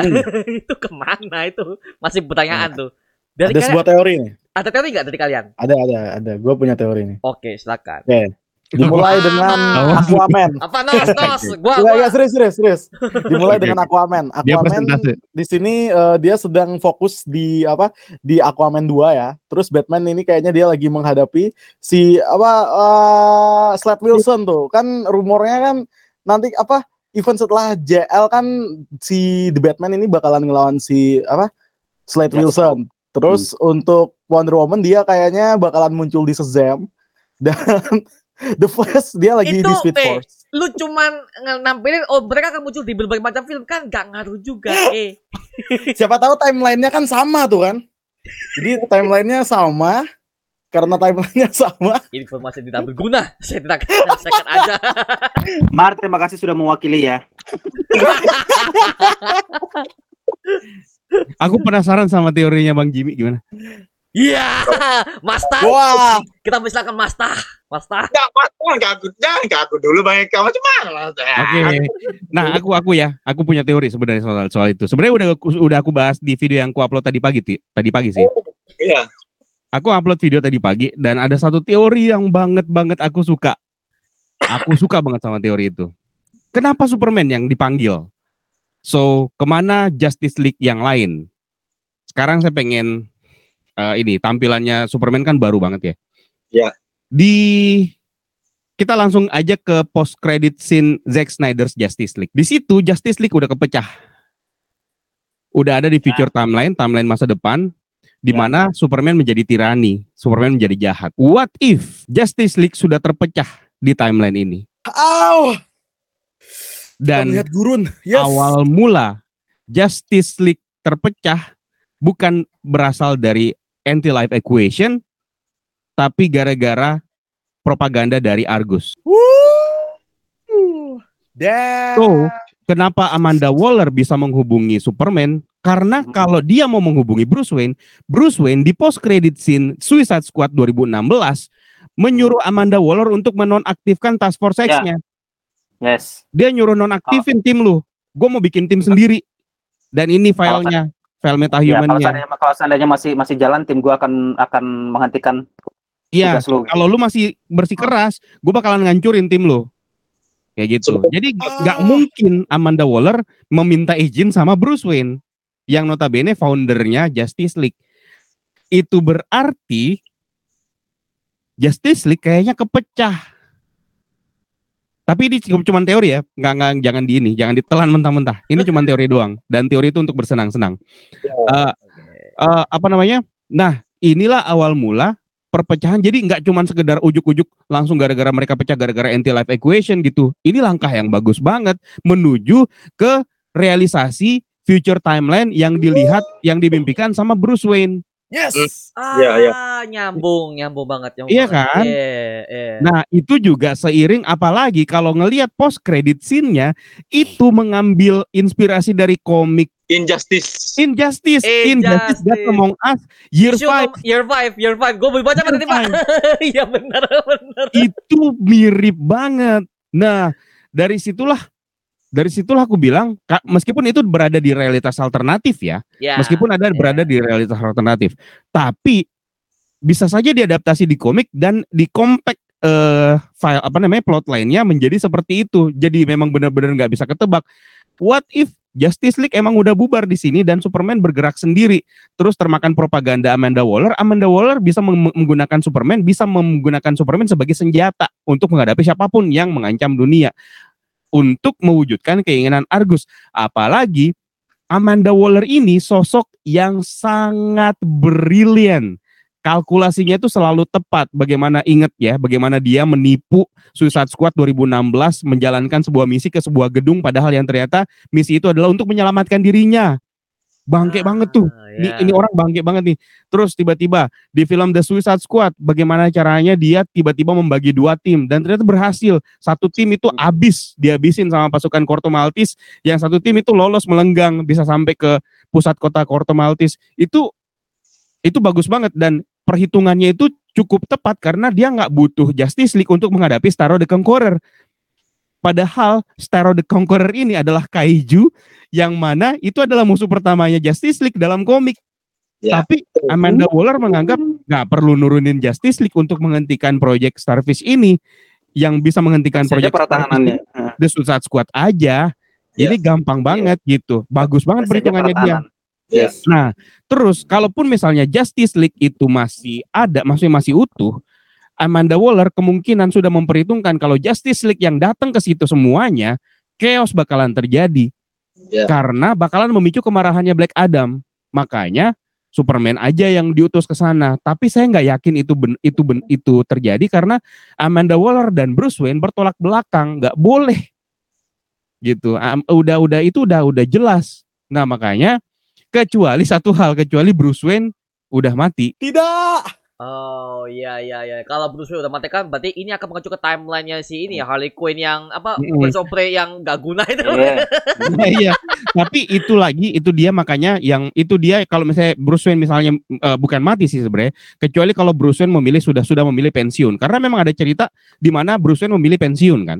Ah iya iya iya. The, iya. The Dark kan. Bruce Wayne memilih pensiun dan itulah yang bisa menjadi alasan kenapa di film Birds of Prey nggak ada Batman-nya. Itu juga yang menjadi alasan kenapa di film eh, pokoknya itu yang menjadi alasan kenapa Batman nggak pernah ada lagi sekala selama ini karena dia udah pensiun.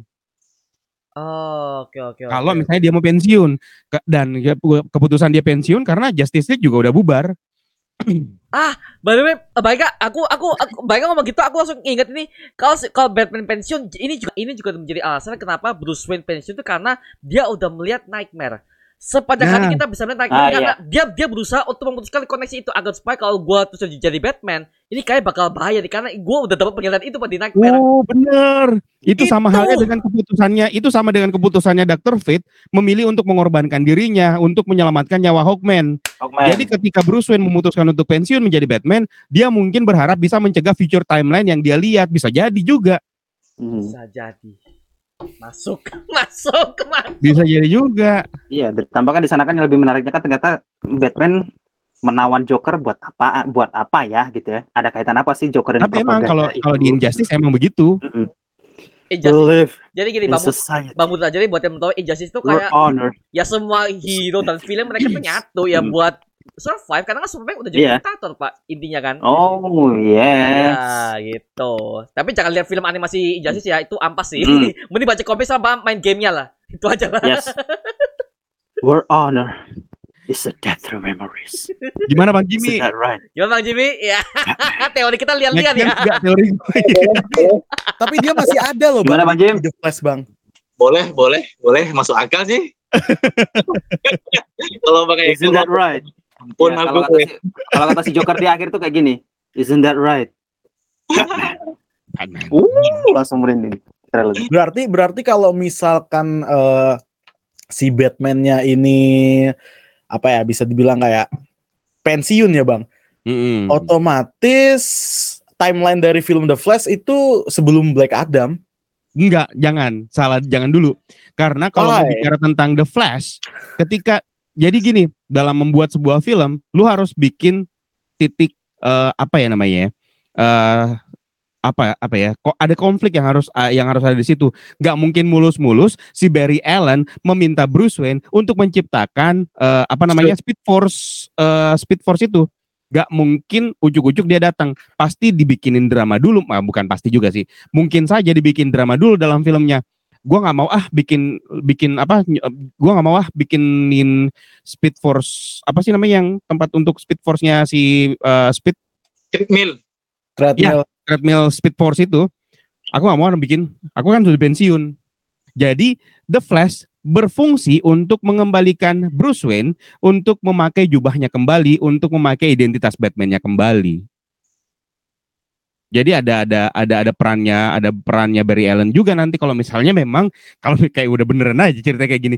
Kalau memang bener Bruce Wayne itu memang memang diputuskan pensiun atau Hmm. mungkin Justice League bubar. Jadi memang eh, harus ada alasan. Jadi Bru- Barry Allen aku percaya Barry Allen kalau misalnya memang Batman pensiun, ya dia yang bakalan mem- mem- me- me- me- mengajak mempengaruhi Batman apa Bruce Wayne kembali untuk menggunakan eh, identitas Batman-nya untuk menciptakan treadmill Speed Force. I see, I see, I see. Ah, tambah liar, tambah liar. Yes. Liar banget ya, liar banget ini loh ke mana-mana. itu, itu, itu jujur ya di- dimulai dimulai dari post credit scene yang lambang Omega segede-gede enggak tuh ya itu yang, bikin aku kayak wow kok seru ya bagian ini ya gitu kan cuma saya kok kenapa post credit scene aja ya kan tiba-tiba ada, ada Joker di kap mobil gitu kayak ah kenapa ada si ini gitu kan kenapa ada si Slade Wilson gitu Slade Wilson nih ya, Kalau memang ini ya ber- dari, dari, berbagai macam anggota JSA Pak, yang paling shining kayaknya sih Dr. Fate doang Pak. Dr. Fate sampai Hawkman doang. Kayak Atom Smash sama si Cycle kayaknya cuman anak apa kayak mahasiswa magang doang yang gue lihat sih. Tapi memang seperti itu kok. Emang wajar. Maksudnya di antara sekian banyak di antara sekian banyak karakter yang dimunculin dalam film Black Adam, nggak mungkin semuanya lu fungsiin untuk menjadi untuk mendapatkan porsi yang banyak gitu. Memang harus ada yang dikorbankan. Maxine Hankel dengan All Rothstein dibuat seperti kayak kalau kita ngelihat anak magang, ya karena emang porsinya seperti itu. Dia anak baru, dia usianya masih remaja, sementara eh, sementara Carter Hall dengan eh, Dr. Fate Ken Nelson, uh Dr. Fate, itu usia udah tua banget, udah tua. Jadi wajar kalau dia tidak mendapatkan kapasitas peran, meskipun sebenarnya masih bisa dimaksimalkan ya sebenarnya. Tapi itu pun juga eh, porsinya kalau aku rasa sih Maxine Hankel dengan All Rothstein porsinya bagus sebagai penghibur dalam film ini yang pertama. Terus Ya. mereka membantu untuk menyelamatkan dan mengamankan warga-warga sipil dari pertarungan antara eh, dari pertarungan antara si Black Adam dengan eh, Justice Society yang lain maksudnya ke- ke- sama Hawkman dan Dr. Fate gitu. Dan pada saat Black Adam versus eh, Sabak. Jadi fungsinya memang wajar dan kalau misalnya eh, mengecewakan mengecewakan karena memang nggak perlu dia nggak mereka berdua nggak perlu mendapatkan porsi se- segede itu nggak perlu yang yang apa namanya aku juga memang tidak mengharapkan itu gitu loh nggak mengharapkan itu karena ya memang porsi mereka seperti itu tidak ada alasan untuk mereka misalnya nih misalnya nih ya eh, ada inciting incident yang membuat Dr. Fate memutuskan untuk menyelamatkan Hawkman dan itulah kenapa JSA justru fokusnya hanya kepada Hawkman dan Dr. Fate kalau cuma dua orang ini aja yang jadi Justice Society, aneh banget. Ah, maksa banget. Dibilang pengen dibilang sebagai grup superhero, cuma dua orang aja anggotanya. Makanya Oh. muncullah, mm-mm, makanya muncullah All Rothstein diajak. Itu pun juga All Rothstein itu disuruh bergabung setelah Alfred pamannya itu meminta Carter Hall menghubungi apa mengajak All Rothstein itu untuk bergabung ke JSA karena dia punya kemampuan metahuman gitu. Dan yang ngirimin kostumnya ya si Alfred ini yang ngirimin kostum ke All Rothstein sama halnya dengan Maxine Hankel. Maxine Hankel juga menjadi vigilante di kotanya. Akhirnya kedetek sama si Carter Hall diajaklah untuk bergabung ke JSA emang porsi yang pas untuk sebuah grup empat orang. Karena kalau lima orang jadi Backstreet Boys Iya. Lama kan bapak-bapak saudara-saudara. Ya ilaha illallah Tuhan. Aku telat masuk. Kenapa tak aku bilang Westlife aja tadi Tuhan? saya aku lebih suka di- aku lebih suka kenapa aku diciptakan lemot? Kenapa aku diciptakan lemot? Nah, gitu, maksudnya, Nah, bayangin aja kalau misalnya cuma dua orang yang jadi anggota Justice Society, aneh ya, maksudnya bakalan dicibirin maksa banget pengen dibilang sebagai grup padahal cuma isinya cuma dua orang. Ah. Gengsi hanya. Nah, memang ada kayak ibarat kita main komedi dalam sebuah grup, pasti ada yang jadi pengumpan, ada yang jadi korban, ada yang jadi ininya kan. eh, si sel- yang selalu menjadi korban kan, yang jadi korban ini nggak bisa nggak boleh. Jadi memang porsinya pas untuk adegan sebuah grup Mhm. dan itu tidak masalah menurut gua Maxine Hankel dengan Al Rothstein porsinya pas dalam film ini nggak perlu terlalu dilebih-lebihkan terlalu maksa jadinya malah Oh. ada ada teori yang berkembang nih mereka Wah, teori apa nih? Ya, Expert nih di mana? Makiannya Dr. Fate ini itu Hmm. cuma trik dia aja masuk ke dimensi neraka untuk ngunci uh, sabak ini ke enam iblis neraka ini sabak ini biar bisa ngalahin siapa si si si sabak ini bisa dikalahkan sama Black Adam itu yang Yes. yang berkembang sekarang ini sama orang netizen netizen fans penggemar apa di Indonesia kawan-kawan Sebutkan. Aku percaya itu. sebutkan, aku percaya itu Sebutkan. karena eh yang pertama itu terlalu lemah kalau misalnya Sabak memiliki kekuatan enam entitas demon dari dimensi Ya. neraka terus tiba-tiba Ya. kalah begitu aja dalam film ini. Hmm. eh gue percaya Ken Nelson punya peran penting di dimensi hell. Hmm. Jadi jadi kelihatan kelihatan di luar tuh kayak sengaja ya udah aku sudah tewas gitu kan. Padahal sebenarnya mah gak nggak tewas tewas banget. Dia emang benar tewas. Dia emang Oh, tewas benar beneran? tewas.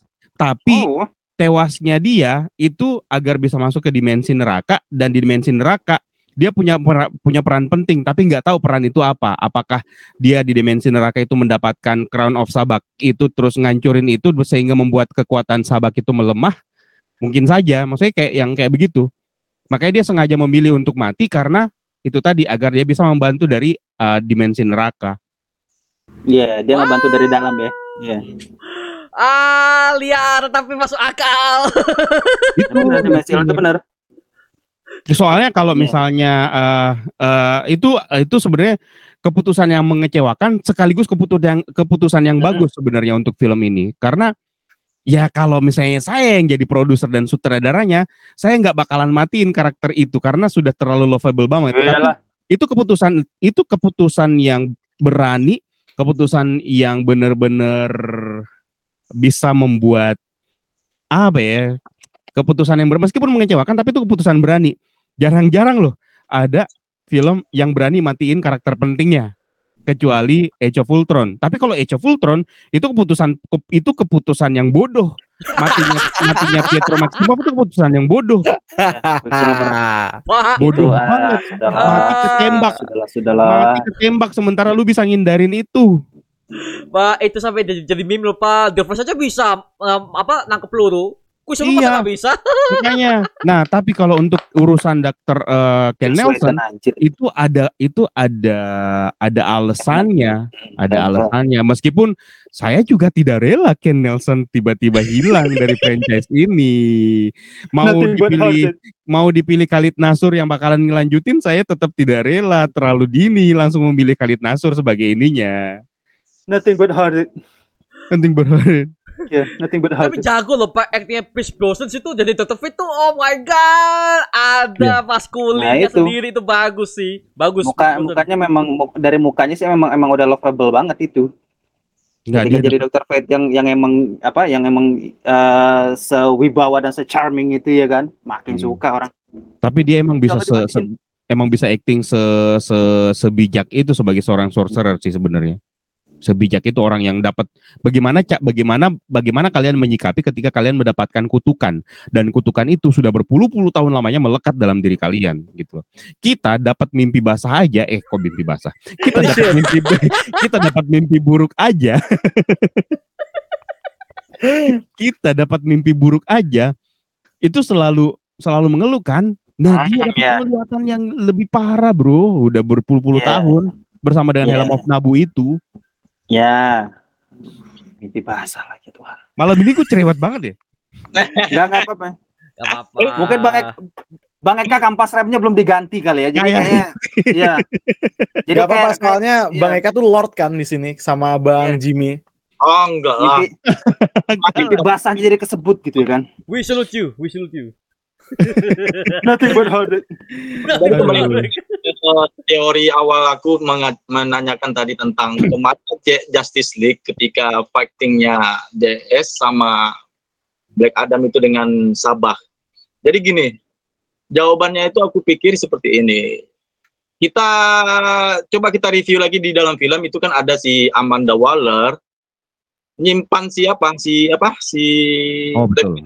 Sama Task Force X-nya itu di dalam sebuah penjara bawah laut dalam Ya. yeah. Itu kaca. ya. banyak banget. Itu banyak banget itu. Di situ aku punya ada ada teori lain lagi nih. Itu banyak lagi ternyata anggota-anggota rekrutan untuk si Su- Suicide Squad-nya si Amanda nanti ke depannya. Tapi nggak tahu tuh siapa mereka.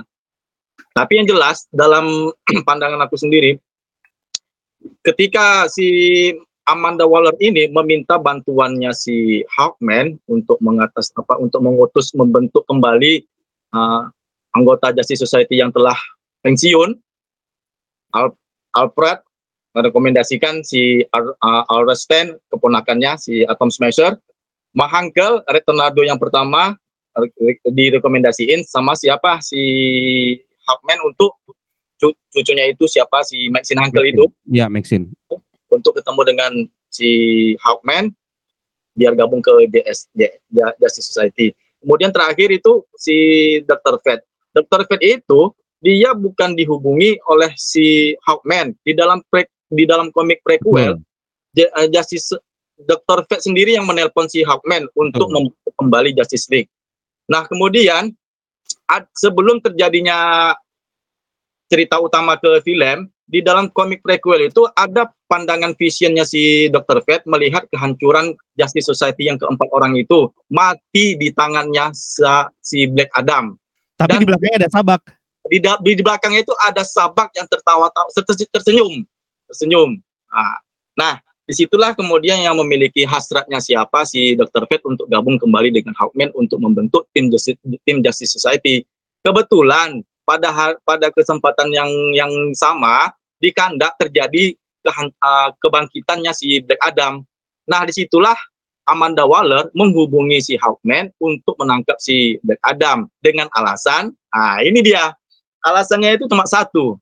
Dia ingin merekrut si Black Adam untuk menjadi tim Suicide Squad-nya. Seperti yang aku bilang tadi, Bang Eka.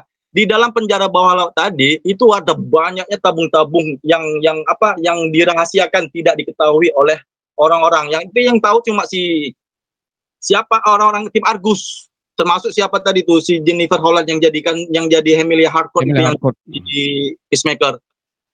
Nah, di situlah ada rahasia misi yang tersembunyi oleh Amanda Waller untuk merekrut si Black Adam di dalam tim Suicide Squad. Dan ini teori ini berkembang lagi. Next akan ada Black Adam kedua versus Justice League. Tapi kita tepiskan dulu itu. Sekarang intinya adalah kenapa Justice League tidak dilibatkan ke mana atau ke mana Justice League ketika peristiwa yang terjadi di Kandak. Nah, yang aku bilang tadi, ada rahasia yang tersembunyi si Amanda Waller ini ketika dia meminta bantuan Hawkman yang memben- yang sudah membentuk tim tim JSA ini untuk menangkapnya si Black Adam. Nah, kita nggak tahu nih, kita nggak jelas ah, rahasia misi rahasia apa yang direncanakan si Amanda Waller ini ke depannya. Tapi yang jelas ini tanpa diketahui oleh Justice League. Seperti kenapa tidak diketahui Justice League? Karena dia misi tadi ini, misi ini misi rahasia dan tidak diketahui sama siapa-siapa. Baik pejabat pemerintah yang dikuasai Argus atau di bawah pemerintahannya Amerika, politik Amerika di sana. Karena jelas ini adalah merupakan strategi perencanaan si Amanda Waller untuk ke depannya. Bagaimana si Black Adam ini bisa direkrut ke Suicide Squad. Nah, kita pun nggak tahu nih juga bagaimana bagaimana si Justice League ini tidak mengerti apa uh, mengetahui misinya si Amanda Waller.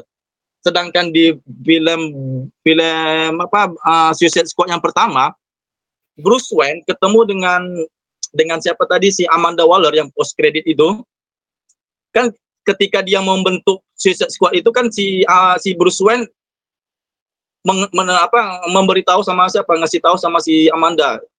Berhentikan programmu sebelum anggotaku yang akan menghentikannya. Yang gitu. Nah di, bisa saja ya kan?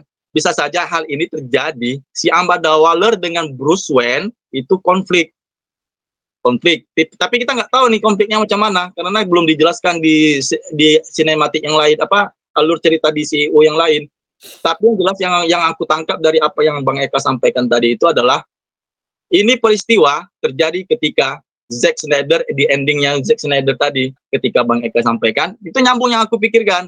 Inilah awal mulanya terjadinya konflik antara Batman dan Superman sehingga terjadinya nanti ada sequel Injustice. Tapi ini kan tapi ini ini ini hanya teori dan ini hanya persepsi aku sendiri asumsi. Dan yang dan yang jelas ketika mereka berusaha untuk menjadikan misi ini sebagai rahasia tidak ada satupun orang anggota Justice League yang mengetahui terjadinya peristiwa yang ada di Kandak. Tapi aneh juga aku rasa Justice League apakah punya watchtower di luar angkasa? Oke, betul. Ah. Masalahnya Bruce Wayne itu kalau di komik itu punya punya satelit brother apa namanya? Lupa nama satelitnya. Satelit yang bisa menjangkau seluruh dunia Ya. Eh, dan eh, nggak rasanya agak aneh gitu kalau Bruce Wayne nggak tahu soal kejadian yang ada seperti misalnya di Corto Maltese yang ada di eh, ini Project Butterfly yang ada di Kandak rasanya aneh aja gitu kalau Bruce Wayne nggak nggak nggak nggak tahu gitu tapi nggak tahu ya apakah Bruce Wayne udah punya satelit itu atau tidak itu kita belum tahu belum tahu. Iya, Nah, iya, tapi- iya, iya. Nah. Tapi kan yang tapi kan kita kan apa tuh punya analogi sendiri, Bang. Maksud aku seperti ini. Di dalam pertempuran Man of Steel yang pertama, itu kan ada adegan ketika General Zod berantem dengan siapa? Dengan Superman itu sampai terbang ke luar angkasa dan mengenai salah satu satelit si Bruce Wayne. Ya, ah, ada ada Nah, ada. Iya iya oh iya benar benar baru ingat Ada, baru ingat ah. Bisa tadi kita asumsikan kalau ini Bruce Wayne sudah punya satelit dan kalau dia ah, sudah membentuk tim Justice League baik itu di versi Joss Whedon ataupun Zack Snyder, Watchtower harus ada pada saat itu juga. Betul menara Justice League. Harus betul. ada itu juga. Nah, kenapa yang jadi pertanyaan lagi kan? Walaupun teori ini belum selesai juga, ada pertanyaan lain. Kenapa eh, kenapa Bruce Wayne Justice League tidak mengetahui peristiwa yang terjadi di Kandak? Nah, ke mana mereka? Nah, seperti itu dia. Jadi jawabannya seperti ini, Bang Ika. Bang Putra, Bang, Na- Bang Nanos, sama Pak Mario yang baru baru sudah Pak yang baru wisuda penting di skip aja nggak apa kok Pak, apa santai aja selesai kok. santai aja. apa-apa ya kan congratulations. Iya, Iya, thank you Bang. ketika mereka apa ketika Amanda Waller ini menyampaikan tujuannya itu untuk menangkap si apa si Black Adam kepada Haw- Hawkman, Hawkman minta satu syarat kepada si Amanda, siapkan sel untuk Amanda. Nah, ini jadi jadi ambigu, agak sedikit membingungkan. Berarti ini mereka ini sudah pem- melakukan pembicaraan terlebih dahulu sebelumnya. Proses penangkapan Black Adam ini sudah direncanakan Amanda Waller untuk me- untuk di- diletakkan ke dalam penjara bawah laut yang ada tabung-tabung yang banyak itu. Nah, penjara itu sudah diketahui oleh tim Justice Society termasuk Hawkman tadi. ya Hmm, iya, iya. Karena mereka sempat masuk ke dalam itu kan, nganterin si apa eh, Adam. Ah, jadi kemudian punya ada tanggapan yang lain lagi nih pertanyaan-pertanyaan kawan-kawan yang lain. Berarti itu kan di dalam laut, kenapa Aquaman tidak mengetahui penjara itu? ya juga ya Iya. Ya. Padahal, iya. ja- padahal Wow. secara, secara kronologi, iya kan kalau kita lihat di Justice League kemarin ya, ya juga ya kan dia, dia kan dia nyelamkan belakangnya es semua ya, Hmm. Ya kan? Belakang itu kan es semua ya. Es batu Ya. Nggak mungkin dong dia tidak tahu gitu kan? Aneh aja gitu. iya ya juga Sedangkan Aquaman itu termasuk dari anggota Justice League yang terpilih sama Bruce, Bruce Wayne yang terakhir berantem atau di Justice, Justice League Whedon atau Zack Snyder lah. Yang Oh. penting dia tuh Justice League Aquaman. Widon gak Cuma- usah dianggap Pak ya, Widon gak usah dianggap kita nggak akan anggap Pak. Itu saya udah hapus dari benak saya, gak usah lah. Widen nggak usah, Widen nggak usah, Widen hilangkan. Justice League, Zack Snyder, hilangkan, Ya, hilangkan. Itu kalau itu kalau aku kalau aku ketemu sama si Whedon tuh mau aku tarik tali kolornya itu ya. Gitu, gitu. Kesal kali aku. aku Kalau Johansson ku dikasih, kalau Johansson ku baju kuliah. Hmm. apa ya barbar juga ya. barbar juga kulihatnya kau ini Aquaman dan Bruce Wayne sudah mengetahui harus harus mengetahui hal ini karena apa? Karena mereka itu sudah ada das, la- ada landasan ada landasan yang apa alasan yang mendasar untuk menjelaskan penjara bawah bawah lautnya si Amanda Waller ini Task Force SI ini. Nah, kemudian mengenai Bruce Wayne, kenapa dia tidak tidak ada hubungan koneksi dengan dengan Amanda? Atau seharusnya ini ada adegan post kredit lagi setelah kredit setelah selesai. Batman harus berkomunikasi dengan Amanda mengenai penjara bawah tanah itu eh bawah tanah bawah laut. Bawah laut. Kalau kemudian ada lagi yang menjadi pertanyaan yang besar lagi nih. Ketika mereka ini bertarung di kandak tidak ada eh, perhatian khusus Justice League untuk mm, apa un- untuk untuk menyikapi hal-hal yang telah terjadi di di kandak ini. Endingnya itu tentang karena abis filmnya itu abis adegannya itu Adriana cuma cuma nanya "Ah, kamu itu sekarang ini siapa yang kamu panggil kan cuma gitu kita penonton cuma bisa ber, ah, me- menjawab kalau dia ini adalah Black Adam seharusnya gini film Black Adam itu harus menjelaskan perhatian khusus apa yang terjadi setelah peristiwa yang telah terjadi di Ganda itu mengenai Justice League. Tapi ini kan tidak terjadi. Ini membuat alur cerita yang bisa mungkin disambungkan ke ke film Justice League atau film Man of Steel kedua atau gimana lah. Yang penting bagaimana Justice League ini mengetahui uh, bagaimana Justice League ini tidak tahu misi rahasianya si Amanda Waller. Ya, karena Amanda Waller sendirilah yang tahu misi rahasianya untuk menangkap Black Adam sendiri. Karena terlebih lagi karena Amanda punya masalah dengan Justice League dan kita nggak tahu juga masalah apa dengan dengan Justice League Amanda Waller ini. Itu menurut aku, Bang Eka. Tapi itu bisa di-counter semua tuh tadi itu. Yang pertanyaan-pertanyaan kenapa Bruce Wayne tidak mengetahui kejadian yang ada di kandak. Kenapa Aquaman nggak tahu tentang fasilitas penjara atau fasilitas penahanan Argus yang ada di bawah laut. Itu Ya. karena Justice League udah bubar. Jadi mereka udah nggak ngurusin itu. Eh, apa namanya Aquaman sibuk ngurusin eh, Atlantisnya. Bruce Atlantisnya. ya. Wayne sibuk dengan masa pensiunnya. Jadi udah peduli amat lah dengan apa yang terjadi di kandak, apa yang terjadi di bawah laut, apa yang terjadi kayak gitu. Nah, Sebenarnya jadi, alasan ya. alasan bubar dan pensiunnya eh, Bruce Wayne dan bubarnya Justice League bisa mengkanter itu eh, bisa menjawab pertanyaan-pertanyaan itu tadi sih sebenarnya sebenarnya ya. Kalau mau Oh. dikonek-konekin, kalau mau dicocok-cocokin, Logika. Iya kalau mau dicocokologikan kayaknya ya mereka pensiun gitu. Soalnya memang ada alur cerita dalam komik di mana Bruce Wayne pensiun. Bruce Wayne pensiun terus Justice League gimana? Justice League gak bisa apa-apa kalau nggak ada Bruce Wayne. Ya, Motornya dia, salah satu motornya dia. karena kan ini ini kayak ini kayak mengadaptasi dari film animasi The Dark Knight Returns Pak itu kan Bruce Wayne udah pensiun 10 tahun. Jauh- Jauh 10 tahun penganggur, Pak. Yoi. Gitu. Oke, masuk akal, masuk akal, masuk akal. Tapi keren sih teori-teori itu. Iya, saya baru kepikiran loh tadi Iya, itu yang Baru fasilitas kepikiran. bawah tanah. Iya ya, kenapa Aquaman ngebiarin itu dibangun ya? Tapi gini, eh, di Indonesia aku aku kayak bisa menjawab sih kalau Aquaman nggak bisa mendeteksi itu mungkin karena penjara itu kan mungkin nggak bisa dilihat oleh Aquaman mungkin karena itu mungkin bersifat invisible. Kayak kayak penjara di Widow. Kayak Black Widow yang yang di penjara ini. Dreykov, Dreykov. Nah, Dreykov itu kan penjara kan itu kan penjara kan eh tembus pandang sampai anggota Avengers-nya nggak bisa deteksi. Kayaknya mungkin seperti itu sih. Mungkin. Bisa jadi, bisa jadi, bisa jadi. mungkin, mungkin, mungkin. Ini teori ke mana-mana, Pak ya. Eh, tapi tapi itulah bagusnya film ini. Makanya aku bilang Iya. film ini punya semua aspek yang dimiliki sama MCU karena baru kali ini aku ngedapetin film DC yang bisa diobrolin sampai ke mana-mana teorinya. Iya. Ya. Iya. Yang kemarin-kemarin coba inget The Batman aja film yang sukses secara sinema itu diobrolinnya ke ke mana-mana eh, sampai ke mana? Nggak nggak ke mana-mana juga. paling cuma seputar ke paling cuma seputar ke The Riddler, Joker kenapa ada di situ, Jokernya kayak gimana? Itu pun tahu nggak yang ngejawab? Yang bikin gue kesel adalah Matt Reeves yang ngejawab semua teori-teori itu. Ah. Ini si Jokernya ini gara-gara kena ini, kena penyakit apa semua nggak usah dijelasin lu, nggak usah jelasin. Biarin fans ber biarin fans bersenang-senangan dengan dengan teorinya. Itu yang itu yang itu yang yang yang aku kesel banget sama franchise franchise lain selain MCU MCU kan ngebiarin pen- penontonnya pen- eh, penikmatnya untuk berteori karena bersenang-senang kan. DC datang ngejawab semuanya gitu. Males Matt- banget. Matrix kayaknya terlalu terlalu ini kayaknya terlalu apa euforianya kelewat tinggi gitu. Karena Tapi tahu emang bakal ngegarap ngegarap The Batman sampai ke bawah gitu kan. Tapi Ya, emang kayak karena Matrix memang dia nggak- se secara fanboy nggak itu juga Iya, dia nggak sengaja ngeri, eh, nge-reveal ke depannya akan terjadi apa.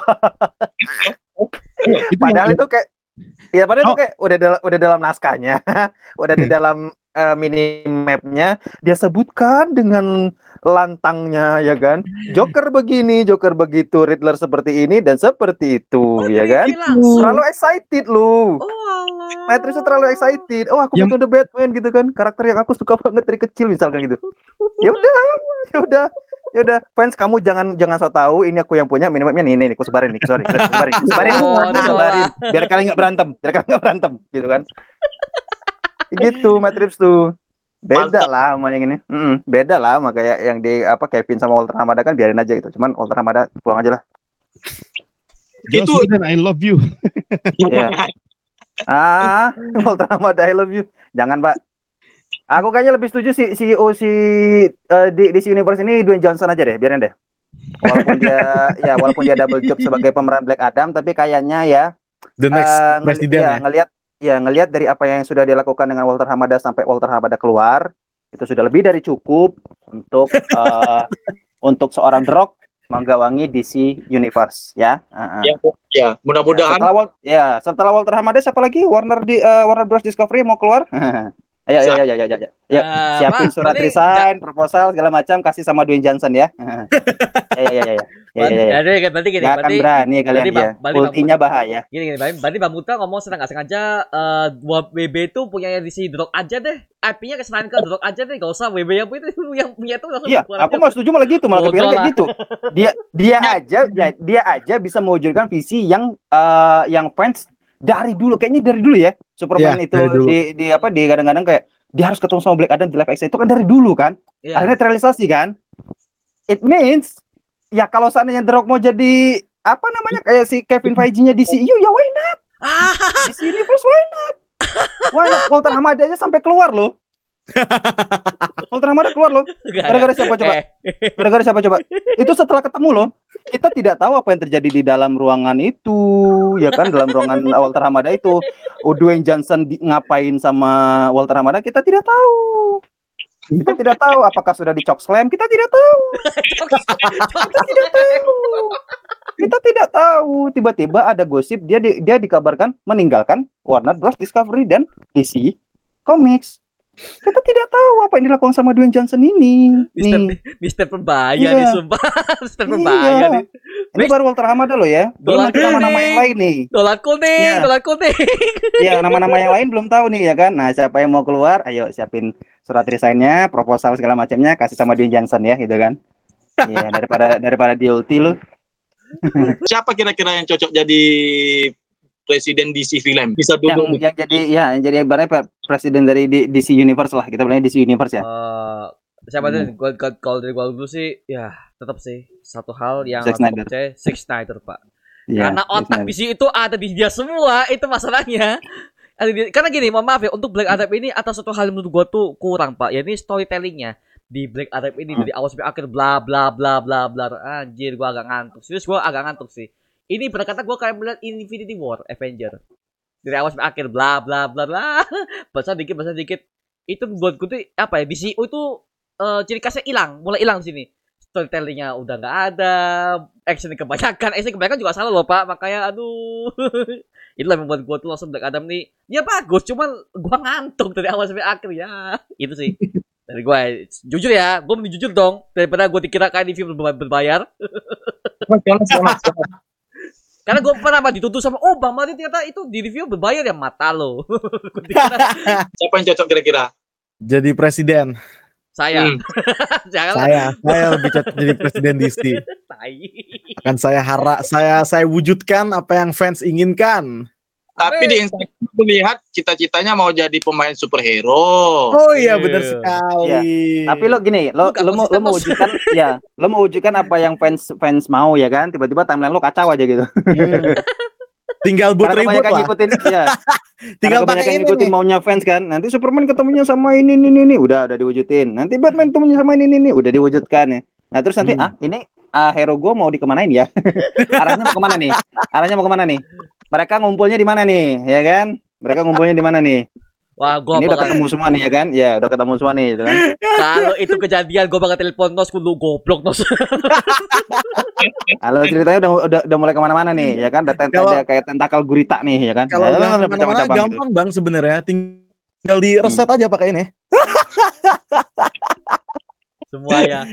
Makanya didisikan yang yang bisa oh, apa apa um, Modesta timeline The Flash. Panggil aja The Flash Hmm. kan bisa bodoh lah. Tinggal set reset. Set Shutter reset. set, Ini nanti shutter set. menurut aku nanti begini nanti cerita selanjutnya setelah Black Adam ini. Setelah cerita Black Adam ini kan ada sambungan apa? Proyek DC selanjutnya kan film Shazam. Shazam 2, ha. Film Shazam ini nanti akan diungkapkan lagi tuh Black Adam itu gimana uh, latar belakangnya di, setelah dia berada di, di DCU. Apakah di trailernya Shazam itu kan udah di- kita tampilkan tuh dewa-dewa mitologi dari Yunani. Itu. Ya. Mm. dan si apa si apa anak Dewa Atlas yang yang yang ikut campur dalam Ya. urusan Daughter, Daughter of Atlas, Atlas. Tutor apa Atlas? ah. Dari Si- title aja Fury of the Gods itu Si tuh Muli- si- si para Muli- dewa eh, itu si dari sana tuh. Siapa namanya? Ah. Siapa namanya? Lucy, Liu. Lucy Liu. Lucy Liu. Liu, si Kosi Liu itu kan Sangchi, Pak. Iya, Sangchi. Sangchi coy. Sangchi, Pak. Sangchi coy. Apa tadi, Liu. apa tadi presidennya ini, presidennya DC Films, DC Studio. Ya, DC di DC Universe nanti. Baik aja yang deh. cocok, yang cocok jadi presidennya DC Studio itu yang ini, yang ngurus Arrowverse. Kurang fanboy apa orang itu? Oh ya, Greg Berlanti. Greg Ah. Berlanti. Tahu ya, Ah, ah. Iya. Tidak.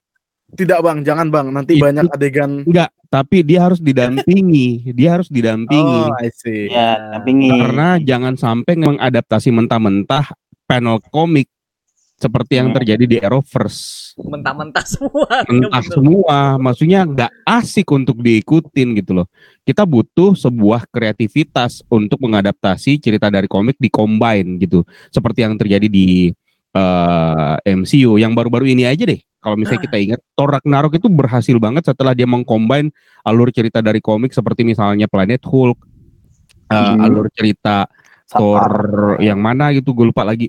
Eh, pokoknya dia mengcombine banyak alur cerita dalam komik dijadiin satu kreativitas dan jadi jadilah Thor Ragnarok itu satu contoh doang ya. Nah, eh, DC butuh orang seperti ini gitu loh. Butuh orang seperti ini. Yang terjadi dulu Walter Hamada punya kapasitas itu sebenarnya. Cuman orangnya terlalu egois. Hmm. Egois aja kalau menurut gua. Me- pengen banget merealisasikan apa yang dia inginkan sampai mengesampingkan hal-hal yang mungkin merugikan merugikan mereka semua. Eh, dan ya eh, eh, DC DC Studio DC Film butuh orang seperti itu. Dan gue ngerasa mereka harus mencari orang yang benar-benar fanboy terhadap eh, fan fanboy komik. Kevin. Feige itu orang eh, Kevin Feige itu fanboy banget dan sosok yang fanboy di DC itu siapa ya yang nanganin Arrowverse itu salah satunya sih sebenarnya Hmm. itu gila The Flash sampai season 9 gokil Itu sumpah tuh gue nggak tahu lagi tuh mau ngikutin dari mana. Season 9. Iya, iya episodenya kalau kalau episodenya satu season 10 oke lah ya kayak GOT ya kan. Tiga, 45, memori gue nggak banyak. itu gokil tapi ya itu dia mak- maksudnya artinya orang ini tuh punya kapasitas untuk mengadaptasi cerita-cerita yang dari komik gitu. Apa pun eh, apa cerita semua cerita dari komik dia, punya kapasitas. Dia tahu detail-detail komik itu yang mana yang pengen dijadiin sebagai ini eh, apa namanya yang mana yang pengen diadaptasi. Nah orang ini lah- tapi orang ini memang harus di, di, di didampingi. Jadi sosok Kevin Feige yang bisa diibaratkan sebagai sosok pintar artificial intelligence yang ada di She-Hulk itu wajar kalau di wajar kalau disamaratakan seperti artificial intelligence. Gila algoritmanya dia ketika menggarap MCU itu hebat banget sih emang hem- emang hebat. Dan siapa yang bisa menandingi itu? Ya orang-orang yang level fanboynya sama seperti dia. Yang yang kelihatan sih cuman yang ngegarap Arrowverse itu si Belanti Oh, itu iya, kalau iya. cuman sekelas Matt Reeves kapasitas sutradara mah aku yakin dia punya keterbatasan untuk me- untuk membaca semua komik-komik DC kita harus kita harus mem- eh, mereka harus mempekerjakan mereka harus memilih orang-orang yang tahu bener komik DC dari awal sampai sekarang gitu. Dan Matt Reeves eh, bukan orang yang cocok tapi Matt Reeves bisa dijadikan sebagai konsultan konsultan ya. Hmm, Tapi Pak, gitu. kalau Matt Reeves sih kayaknya nggak bisa Pak karena dari awal portofolio aja dia kan dia kan cuma bikin Batman series dari awal movie animasi dia bikin tahun tahun 2000 awal dia nggak bisa bikin semua visi keseluruhan jadi kayaknya dia cuma fokus ke Batman doang aja udah cukup sih gitu. Iya, Aku makanya. polling nih baik ya, polling di ko- komunitas yang di, di, di YouTube kan. mm, Dan di nama-nama di bawah ini yang bisa menjadi DC apa presiden DC film siapa aja? Ada lima kategori itu, ada lima nama kan. Yang terpilih banyak itu James Gunn. oh Oh, James Gunn. nggak bisa Ah, sudah feeling dan itu yang memilih James Gunn adalah orang-orang yang minta Black Adam R-rated. Ya, Betul tidak? Oh iya, Anda yang menginginkan Black Adam rated kan? Ya. Ya kan makanya Anda Anda memilih Iya, James Gunn, banyak pilih James Gunn. Dan yang polling yang paling banyak James Gunn itulah yang menginginkan Black Adam R rated. Hey. Gitu. kalau untuk itu lu. sih kalau untuk itu sih aku nggak begitu setuju ya. Kalau dijadiin sebagai konsultan mungkin, tapi kalau untuk jadiin enggak deh. Ya. Karena pekerjaan dia sebagai sutradara aja udah menyita waktu gitu loh. Udah menyita waktu banget. oh iyalah, iyalah. James Gunn- apalagi James Gunn kan bakal bikin dua project DCU yang masih misterius pak. Kapan gitu loh, dua, dua project misterius DCU apa nih? JLK atau apa ini? Gak tahu lah. Atau kalau kalau enggak, mau- keluarganya Zack Snyder ada kan yang jadi penulis komik juga kan keluarga iya. Zack Snyder. Ya, Ada, ada, Deborah, ada, ada. Deborah sendiri ya kalau nggak salah, ya? bukan ya? Deborah juga Deborah penulis Snyder. komik. Ah, Snyder. Deborah Snyder. Ada, ada. Tapi kalau ngomongin James Gunn tadi kayaknya dia kalau mau garap Injustice boleh ding. Wah ya. Eh, jangan ding Jangan, jangan, jangan. eh boleh. dia Ah. stylenya itu Ya. untuk ngegarap Mm. Injustice, Justice. ngegarap Justice League Mm-mm. itu nggak cocok nggak cocok ngegarap just eh, ngegarap Suicide Squad eh, cocok sih cuman kalau terlalu eh, apa ya Funky. terlalu terlalu terlalu ini hmm. ah gimana ya menjelaskannya ya agak aneh aja gitu ketika ketika gue membayang, membayangkan padahal sebenarnya James Gunn kan pernah ngegarap film-film seperti Brightburn kalau nggak salah Brightburn ya Blackburn. Hmm. Ya. Right. James Gunn pernah ngegarap Brightburn itu bagus banget kalau stylenya dijadiin seperti Brightburn gue setuju cuman semakin ke sini arahnya semakin James Gunn itu menggarap film kayak, kayak terlalu dibuat terlalu enteng Hmm. emang bener res- restricted. Tapi terlalu enteng dan terlalu banyak muatan muatan muatan eh, komedinya itu sementara kalau untuk urusan kayak komik-komik Injustice eh, Justice League lah misalnya kalau misalnya ke kemarin sih aku setuju kalau James Gunn dipilih menjadi sutradaranya Justice League kan kalau misalnya mau ada Justice League 2 boleh sih dicoba kayaknya tapi setelah pikir-pikir lagi jangan deh kayak James Gunn Eh, aduh jangan deh. Ya ben- nggak tahu sih. Nanti kita tunggu aja pak ya. Kita tunggu aja. Pokoknya dari naskahnya sih yang kita tunggu sih. Tapi yang gua pasti tahu Zack Snyder harus balik sih. Karena kan udah ada kemunculan nih pak di Teen Titans Go. Zack Snyder dia bikin apa Teen Titans yang ala-ala dia berhasil pak. Itu sampai trending di Twitter pak. Zack Snyder itu kayak itu pasti akan itu pasti mereka udah ob- ngobrol di belakang itu WB sama Zack Snyder nih. Fix Tapi- pasti dia bakal balik sih kayaknya sih. Tapi kalau ngomong-ngomong kalau kalau ngomong-ngomong Titans ya, yang DC Ti- DC Titans, kok aku jadi keinget sama anaknya Slade Wilson ya, yang cewek itu ya. Rose Wilson, Rose Wilson kedua. Rose. itu itu Ca- Ca- Chinese woman yang aku aduh ya Allah gitu kan. Tuaan dikit aja loh. Tuaan dikit aja gue DM. Anda kok Awi kok. waifu bel ya ternyata. Iya. menurut Ini si Ro- Rose Wilson itu. Tapi gini yo uh, naskah dua naskah yang dari si James Gunn ini kan itu diminta sama WB atau gimana. Um, ini ini ya baru gimana ya mau baru plan tapi dia udah ngasih sebenarnya. Di- diminta sama WB Warner Bros atau dia sendiri yang ngajukan Sorry, kayaknya saya memang ini inisiasi dari dia sih. Entah mungkin masih masih plan atau gimana, kurang tahu juga ya. Cuman emang gosip-gosipnya dia akan ngegarap dua dua proyek buat DC Comic. Heeh. Mungkin salah satunya ya salah satunya kita tahu kan Peacemaker season 2 ya. Salah satunya ya kan. Nah, satu lagi ini nih. kalau Mario dari channelnya kemarin dibilangnya Green Lantern ya kan yo? Itu itu itu teori. Eh teori. Jangan dilawan mentah jangan dilawan mentah bapak.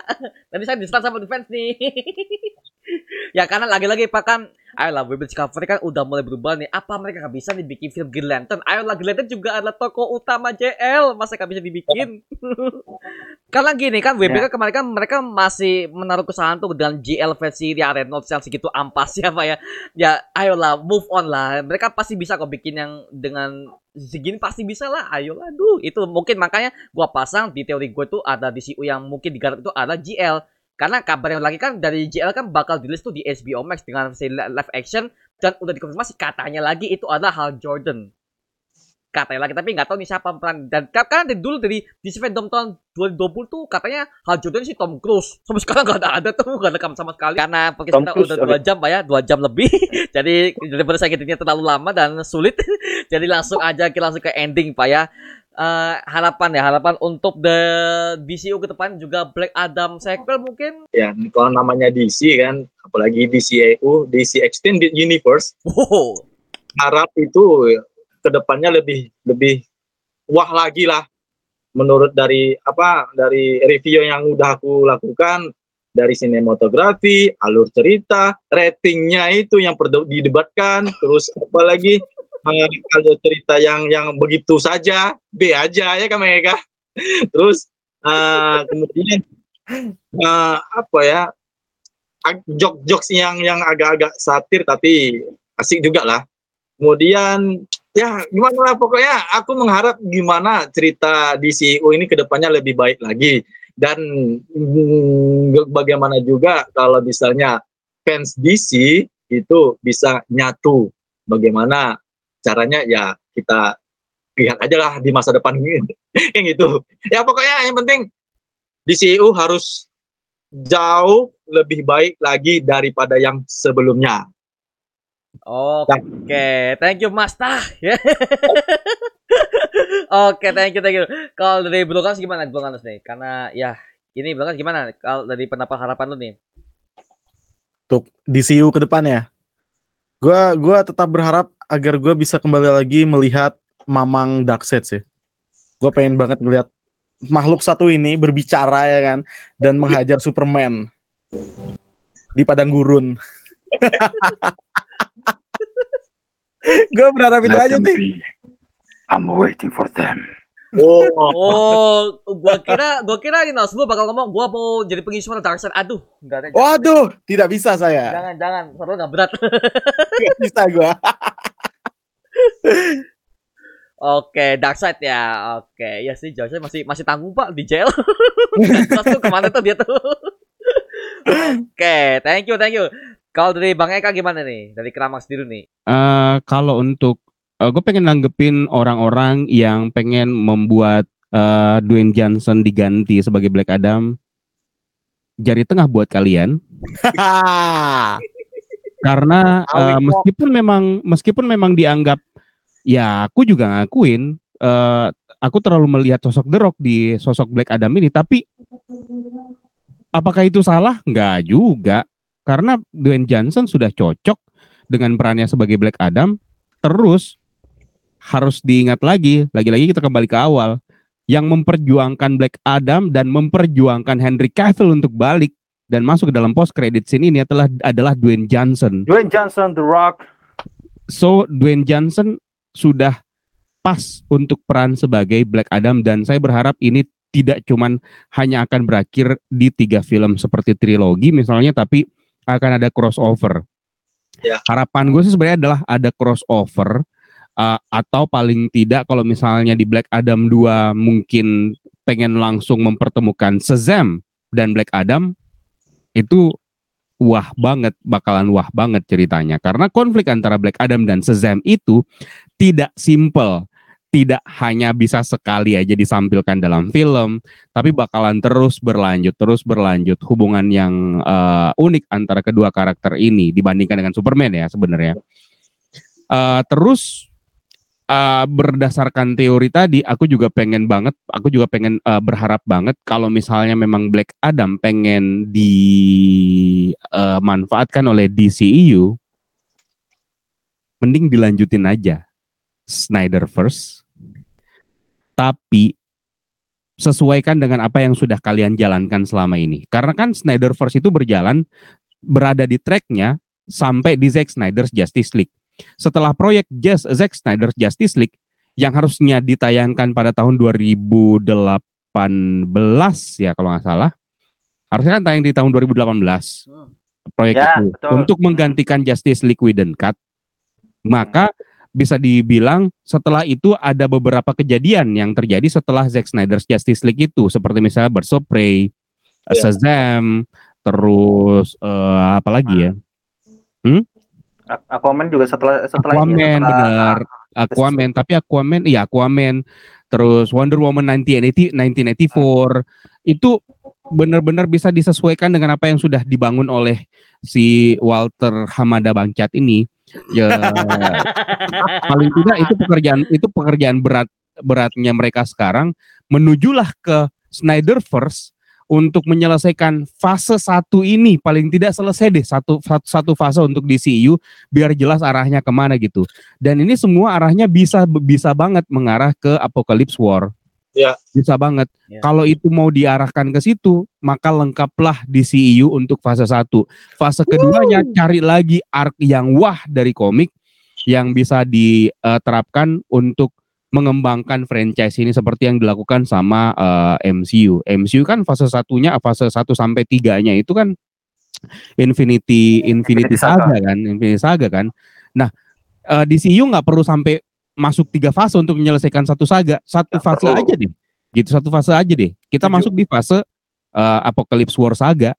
Gitu aja mungkin kalau misalnya ini dan untuk menuju ke situ, gue berharap Black Adam bisa masuk dalam arc itu kalau misalnya mem- memang mau diwujudkan terus paling tidak bisa mempertemukan antara Justice Society of America dan Justice League of America. Jadi Black Adam ini pemersatu JSA dan Justice League Hmm. gitu sih. Karena eh, itu adalah sebuah eh, idaman banget, idaman gitu yang tidak dimiliki sama franchise mana pun. Marvel bahkan tidak memberikan penghargaan, untuk Invaders. Sekedar kalian tahu Invaders itu adalah subgrup Marvel pertama, bukan Oh, iya. Avengers loh. iya. Invaders. Oh ya? Invaders ya Pak ya? Yes. Invaders. Aku pernah gosip itu sih. Aku pernah ada gosip itu tuh. Walaupun Nah. gak baca komik tapi aku tahu sempat disebutin Invaders Invaders gitu. Invaders adalah grup pertama Marvel dan itu uh, mungkin memang ada sejumlah penghormatan melalui eggs atau apa gitu tapi Iya. tidak pernah disebutin DCEU eh DC ya DCEU Hmm. berani memunculkan JSA tim super grup pertama dalam sejarah komik bahkan Ya. dialah yang mendahuluinya dia yang membuat mereka yang duluan membuat super grup seperti ini Before Baru. Justice League gitu. baru kemudian Invaders gitu. Makanya gue bilang ini surat cinta banget untuk pembaca komik yang dilakukan sama Black Adam ini. Makanya sukses. Terima kasih banyak buat Dwayne Johnson. Aduh, big thanks buat si botak ini. Si botak.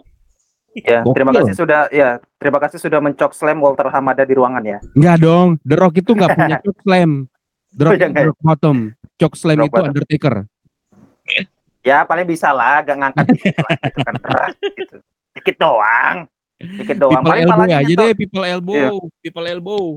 Nggak jangan Pak, kalau people elbow ke bawahnya terlalu gampang, sama dia diangkat aja gitu. Ya Gitu. salaman lah sama sama loteng-loteng kantor ah, gitu kan. serah lu lah, Putra. Ini berarti kalian Bang Eka ini jadi dari zamannya WWF ya?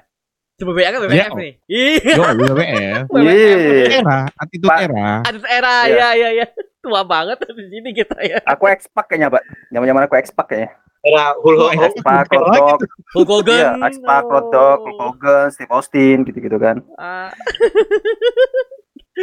Taz, udah ketara ya. Vincent Oke. McMahon gitu. Oke, thank you Bang Eka. Kalau dari Bang Putra gimana nih? Em, aku sangat setuju kalau fans me- menginginkan apa menggaungkan hashtag Bring Back Snyderverse. Satu sisi aku setuju ya Bring Back Snyderverse karena eh, dari awal eh, dari apa yang teman-teman eh, sampaikan, yang teman-teman bacotin di grup apa di bukan di grup ya tapi di kolom-kolom komentar yang eh, apa berkontenkan DC Comics gitu. Em, kalau ngelihat dari apa yang teman-teman ceritain, kayaknya aku setuju deh kalau eh, apa hashtag Bring Back Snyder Snyderverse itu dibalikan lagi mungkin dengan eh, dengan apa ya bukan dengan bimbingan orang-orang yang benar lah gitu. After Walter Hamada cabut, ya WB Discovery dan juga DC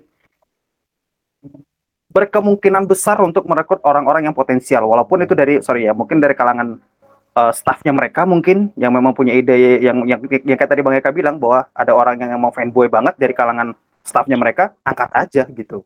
Kayak gitu. Nah terus apalagi kalau untuk Black Adam yang kedua gue sih menginginkan eh, apa ya jangan jangan wujudkan plot yang gue pikirkan tadi yang receh kayak tadi tuh gitu.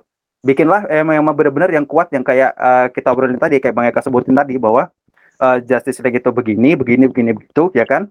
Terus juga ada motivasi yang jelas yang membuat Superman akhirnya mau nerima tawaran dari Amanda Waller kayak gitu-gitu. Ya, jangan jangan jangan sampai jangan sampai dibikin receh lah karena gue takut banget sumpah. Gue takut banget kalau emang bener-bener itu diadaptasi eh, ke cerita yang amat sangat receh. Karena kenapa? Dua karakter ini ketau apa? Dua karakter ini tuh bukan karakter yang kacangan gitu. Bukan karakter kacangan di komik itu mereka oh itu adalah yang fans tidak bidamkan banget. Gue ngerti banget lah fans eh, fansnya DC me- apa menginginkan apa yang ada di komik bisa teradaptasi di live action. Gue tahu gue ngerti banget. Ha- hal yang sama yang dia diinginkan fans Marvel terhadap komiknya juga gitu. Makanya eh kan gue bilang tadi di eh, post credit scene itu gue sampai teriak dan malu sendiri ya sampai di satu studio ya kan. Gara-gara ngeliat Superman doang gitu. Nah cuma maksud gue ya dengan visi yang udah diwujudin sama Dwayne Johnson satu gue mau itu diteruskan. Kedua gue mau eh, bring back Snyderverse itu beneran terwujud. Ketiga bawalah tim-tim yang sangat potensial di tempatmu. Gue sih gue sih amat sangat yakin masih banyak banget orang-orang yang fanboy komik banget di situ. So nggak masalah kalau eh, kalau lu mengangkat atau merekrut orang-orang yang ada di yang ada di ini dulu ya dari WB Discovery lah. Nggak usah kita ngambil dari dari luar lah gitu kan. Nggak usah bikin dari luar dulu lah. Ambil ide-ide yang ada di eh staff apa di anggota lo dulu gitu. Dan buat fans ya eh, kalian yang menginginkan eh rating R jangan nonton film superhero ya. Sekali lagi saya ingatkan ya. Jangan nonton film superhero oke? Iya memang benar James Gunn bikin Suicide Squad eh, 17 plus iya. R-rated iya. Peacemaker juga iya. Cuman jangan lah ya. Mereka tuh anti hero memang anti hero beneran itu ya Black Adam memang bilang dia memang bukan superhero ya tapi plot semuanya itu heroik. Ya sayang ya. Belum pernah kan dicopet kan? Gitu kan? Dicopet di biro sariawan belum kan? Nah, jadi jangan ya. Itu aku sudah aku sudah senang dengan Black Adam yang seperti itu ya kan? Walaupun ya menurutku yang sebagai apa? Sebagai orang yang bukan pembaca komik masih ada bolong bolong bolong tapi aku menikmati kebolongan itu gitu loh. Ya teman-teman semuanya ya. Jangan sampai diminta eretit lagi ya oke Nah, lo belum pernah dicok sama sama Dwayne Johnson kan belum kan kayak yang Walter Hamada alami di ruangannya kan ruang sidangnya kan Jangan. ya terima kasih Oke. Kayak ngasih tahu anak-anak anjir. Aduh. Oke, Bro Kanos gimana? Terakhir nih Bro Kanos gimana nih? Oh kalau oh, kalau untuk itu mungkin gua gua pengen ya kayak Bang Eka juga. Apa yang disebutkan Bang Eka itu yang gua gua harapkan juga sih. Ya kan lu kan juga kena Max kan. Ya gua tahu lu juga kena Max itu aja. Nah, simple, simple as that. Gak usah ngomong gitu ya. Gak penting informasi itu ini ini baru Nyesel gua nanya bangke. a- ada anak yang malas mikir karena bapaknya ya gitu ya Anak bapaknya ya gitu bapaknya udah ngocewan anaknya ya Iya. kayak kayak ibarat main tuh ibarat main game FPS tuh nggak ada counter attack-nya gitu nggak ada tambahan nggak ada konklusi nggak ada harapan sendiri gitu nggak ada gitu. ada anak yang nurut sama bapaknya Informasi tidak berguna ya. Oke. bukan Oke. bukan nggak berguna mar lagi malas mikir aja. Oke. lagi malas mikir aja.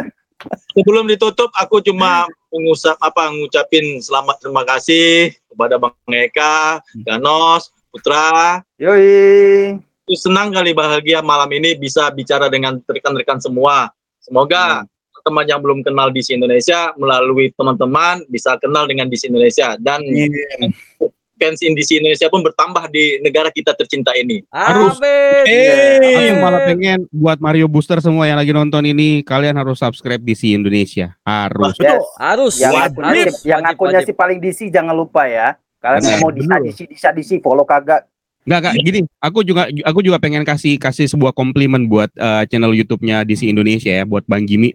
Ya, eh, ada banyak cerita dari komik DC yang berhasil, eh, bukan berhasil, yang yang yang sudah diceritakan sama Bang Gimi di YouTube channel DC Indonesia itu, yang jujur itu menambah referensi banget. Ada beberapa bahkan cerita-cerita yang aku udah lupa, tapi ketika diupload, oh iya ya ada komik ini ya dulu ya, oh iya ada komik ini, oh iya pernah baca ini, dan eh sama halnya seperti misalnya Marvel punya Marvel Universe Indonesia Mhm. yang punya Ah, informasi iya. segudang informasi dari komik. DC Indonesia juga seperti itu dan bahkan juga informasinya juga komplit banget. Dan itu salut dengan DC Indonesia makanya eh, aku kapan-kapan pengen ngajakin DC Indonesia untuk eh, ini untuk ada di untuk ada di channelku sih sebenarnya. Aku pengen Ini- banget gitu. Oh, ya Allah. Ya ampun. Gak segitunya juga. Maksudnya aku aku aku pengen aku pengen ngajakin untuk yuk kita ngobrol-ngobrol tentang DC mumpung sekarang lagi DC lagi lagi berada di apa namanya lagi berada di atas lagi dibicarain banget gitu. Ya bersyukur bersyukur aja gitu bisa kenalan dengan adminnya dengan Bang Jimmy gitu. Ba- Ah, ya itu dia. Makanya bilang Makasih banget, makasih banget mereka, makasih.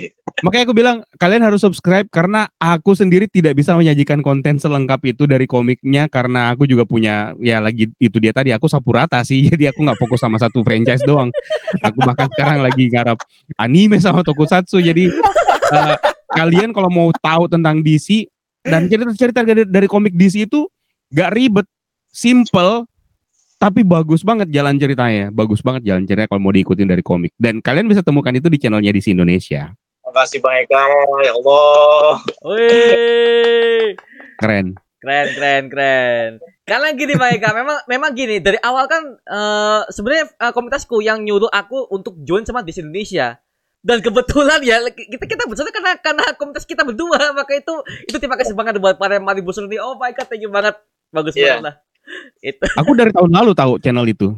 Oh. Masih waktu itu masih belum profesional. Sekarang udah profesional sini ya. Perangkatnya kelihatan kedengeran banget kan suara-suaranya kedengeran banget tuh. Kayak kan. Oke, oke. Kalau dari gua untuk penutupan ini ya, untuk harapan untuk Black Adam juga untuk Project Next DCU, please lah, lu WB jangan ngide-ngide di tengah-tengah jalan. Lu udah punya belum seperti itu, jangan ngide-ngide tengah jalan. Kan mau maaf pak, WB punya punya seperti itu karena mereka udah pernah bikin. Oh kita akan bikin Gladiator slow movie. Eh, ternyata nggak jadi pak. Justice League Dark karena gua gua karena gini, gua pertama kali lihat teori Justice League Dark itu di channel Bang Eka loh, Kramax itu. JL Dark akan dibikin. Oke, gua nunggu seperti apa. Tiga tahun kemudian tidak ada update sama sekali di DCU. Gak ada sama sekali pak. Itu makanya lu kalau udah punya belum seperti itu jangan lu potong. Oke, lu jalan aja udah gak apa-apa karena kita fans juga butuh banget nih. Ini jalannya seperti apa untuk DCU ke depannya.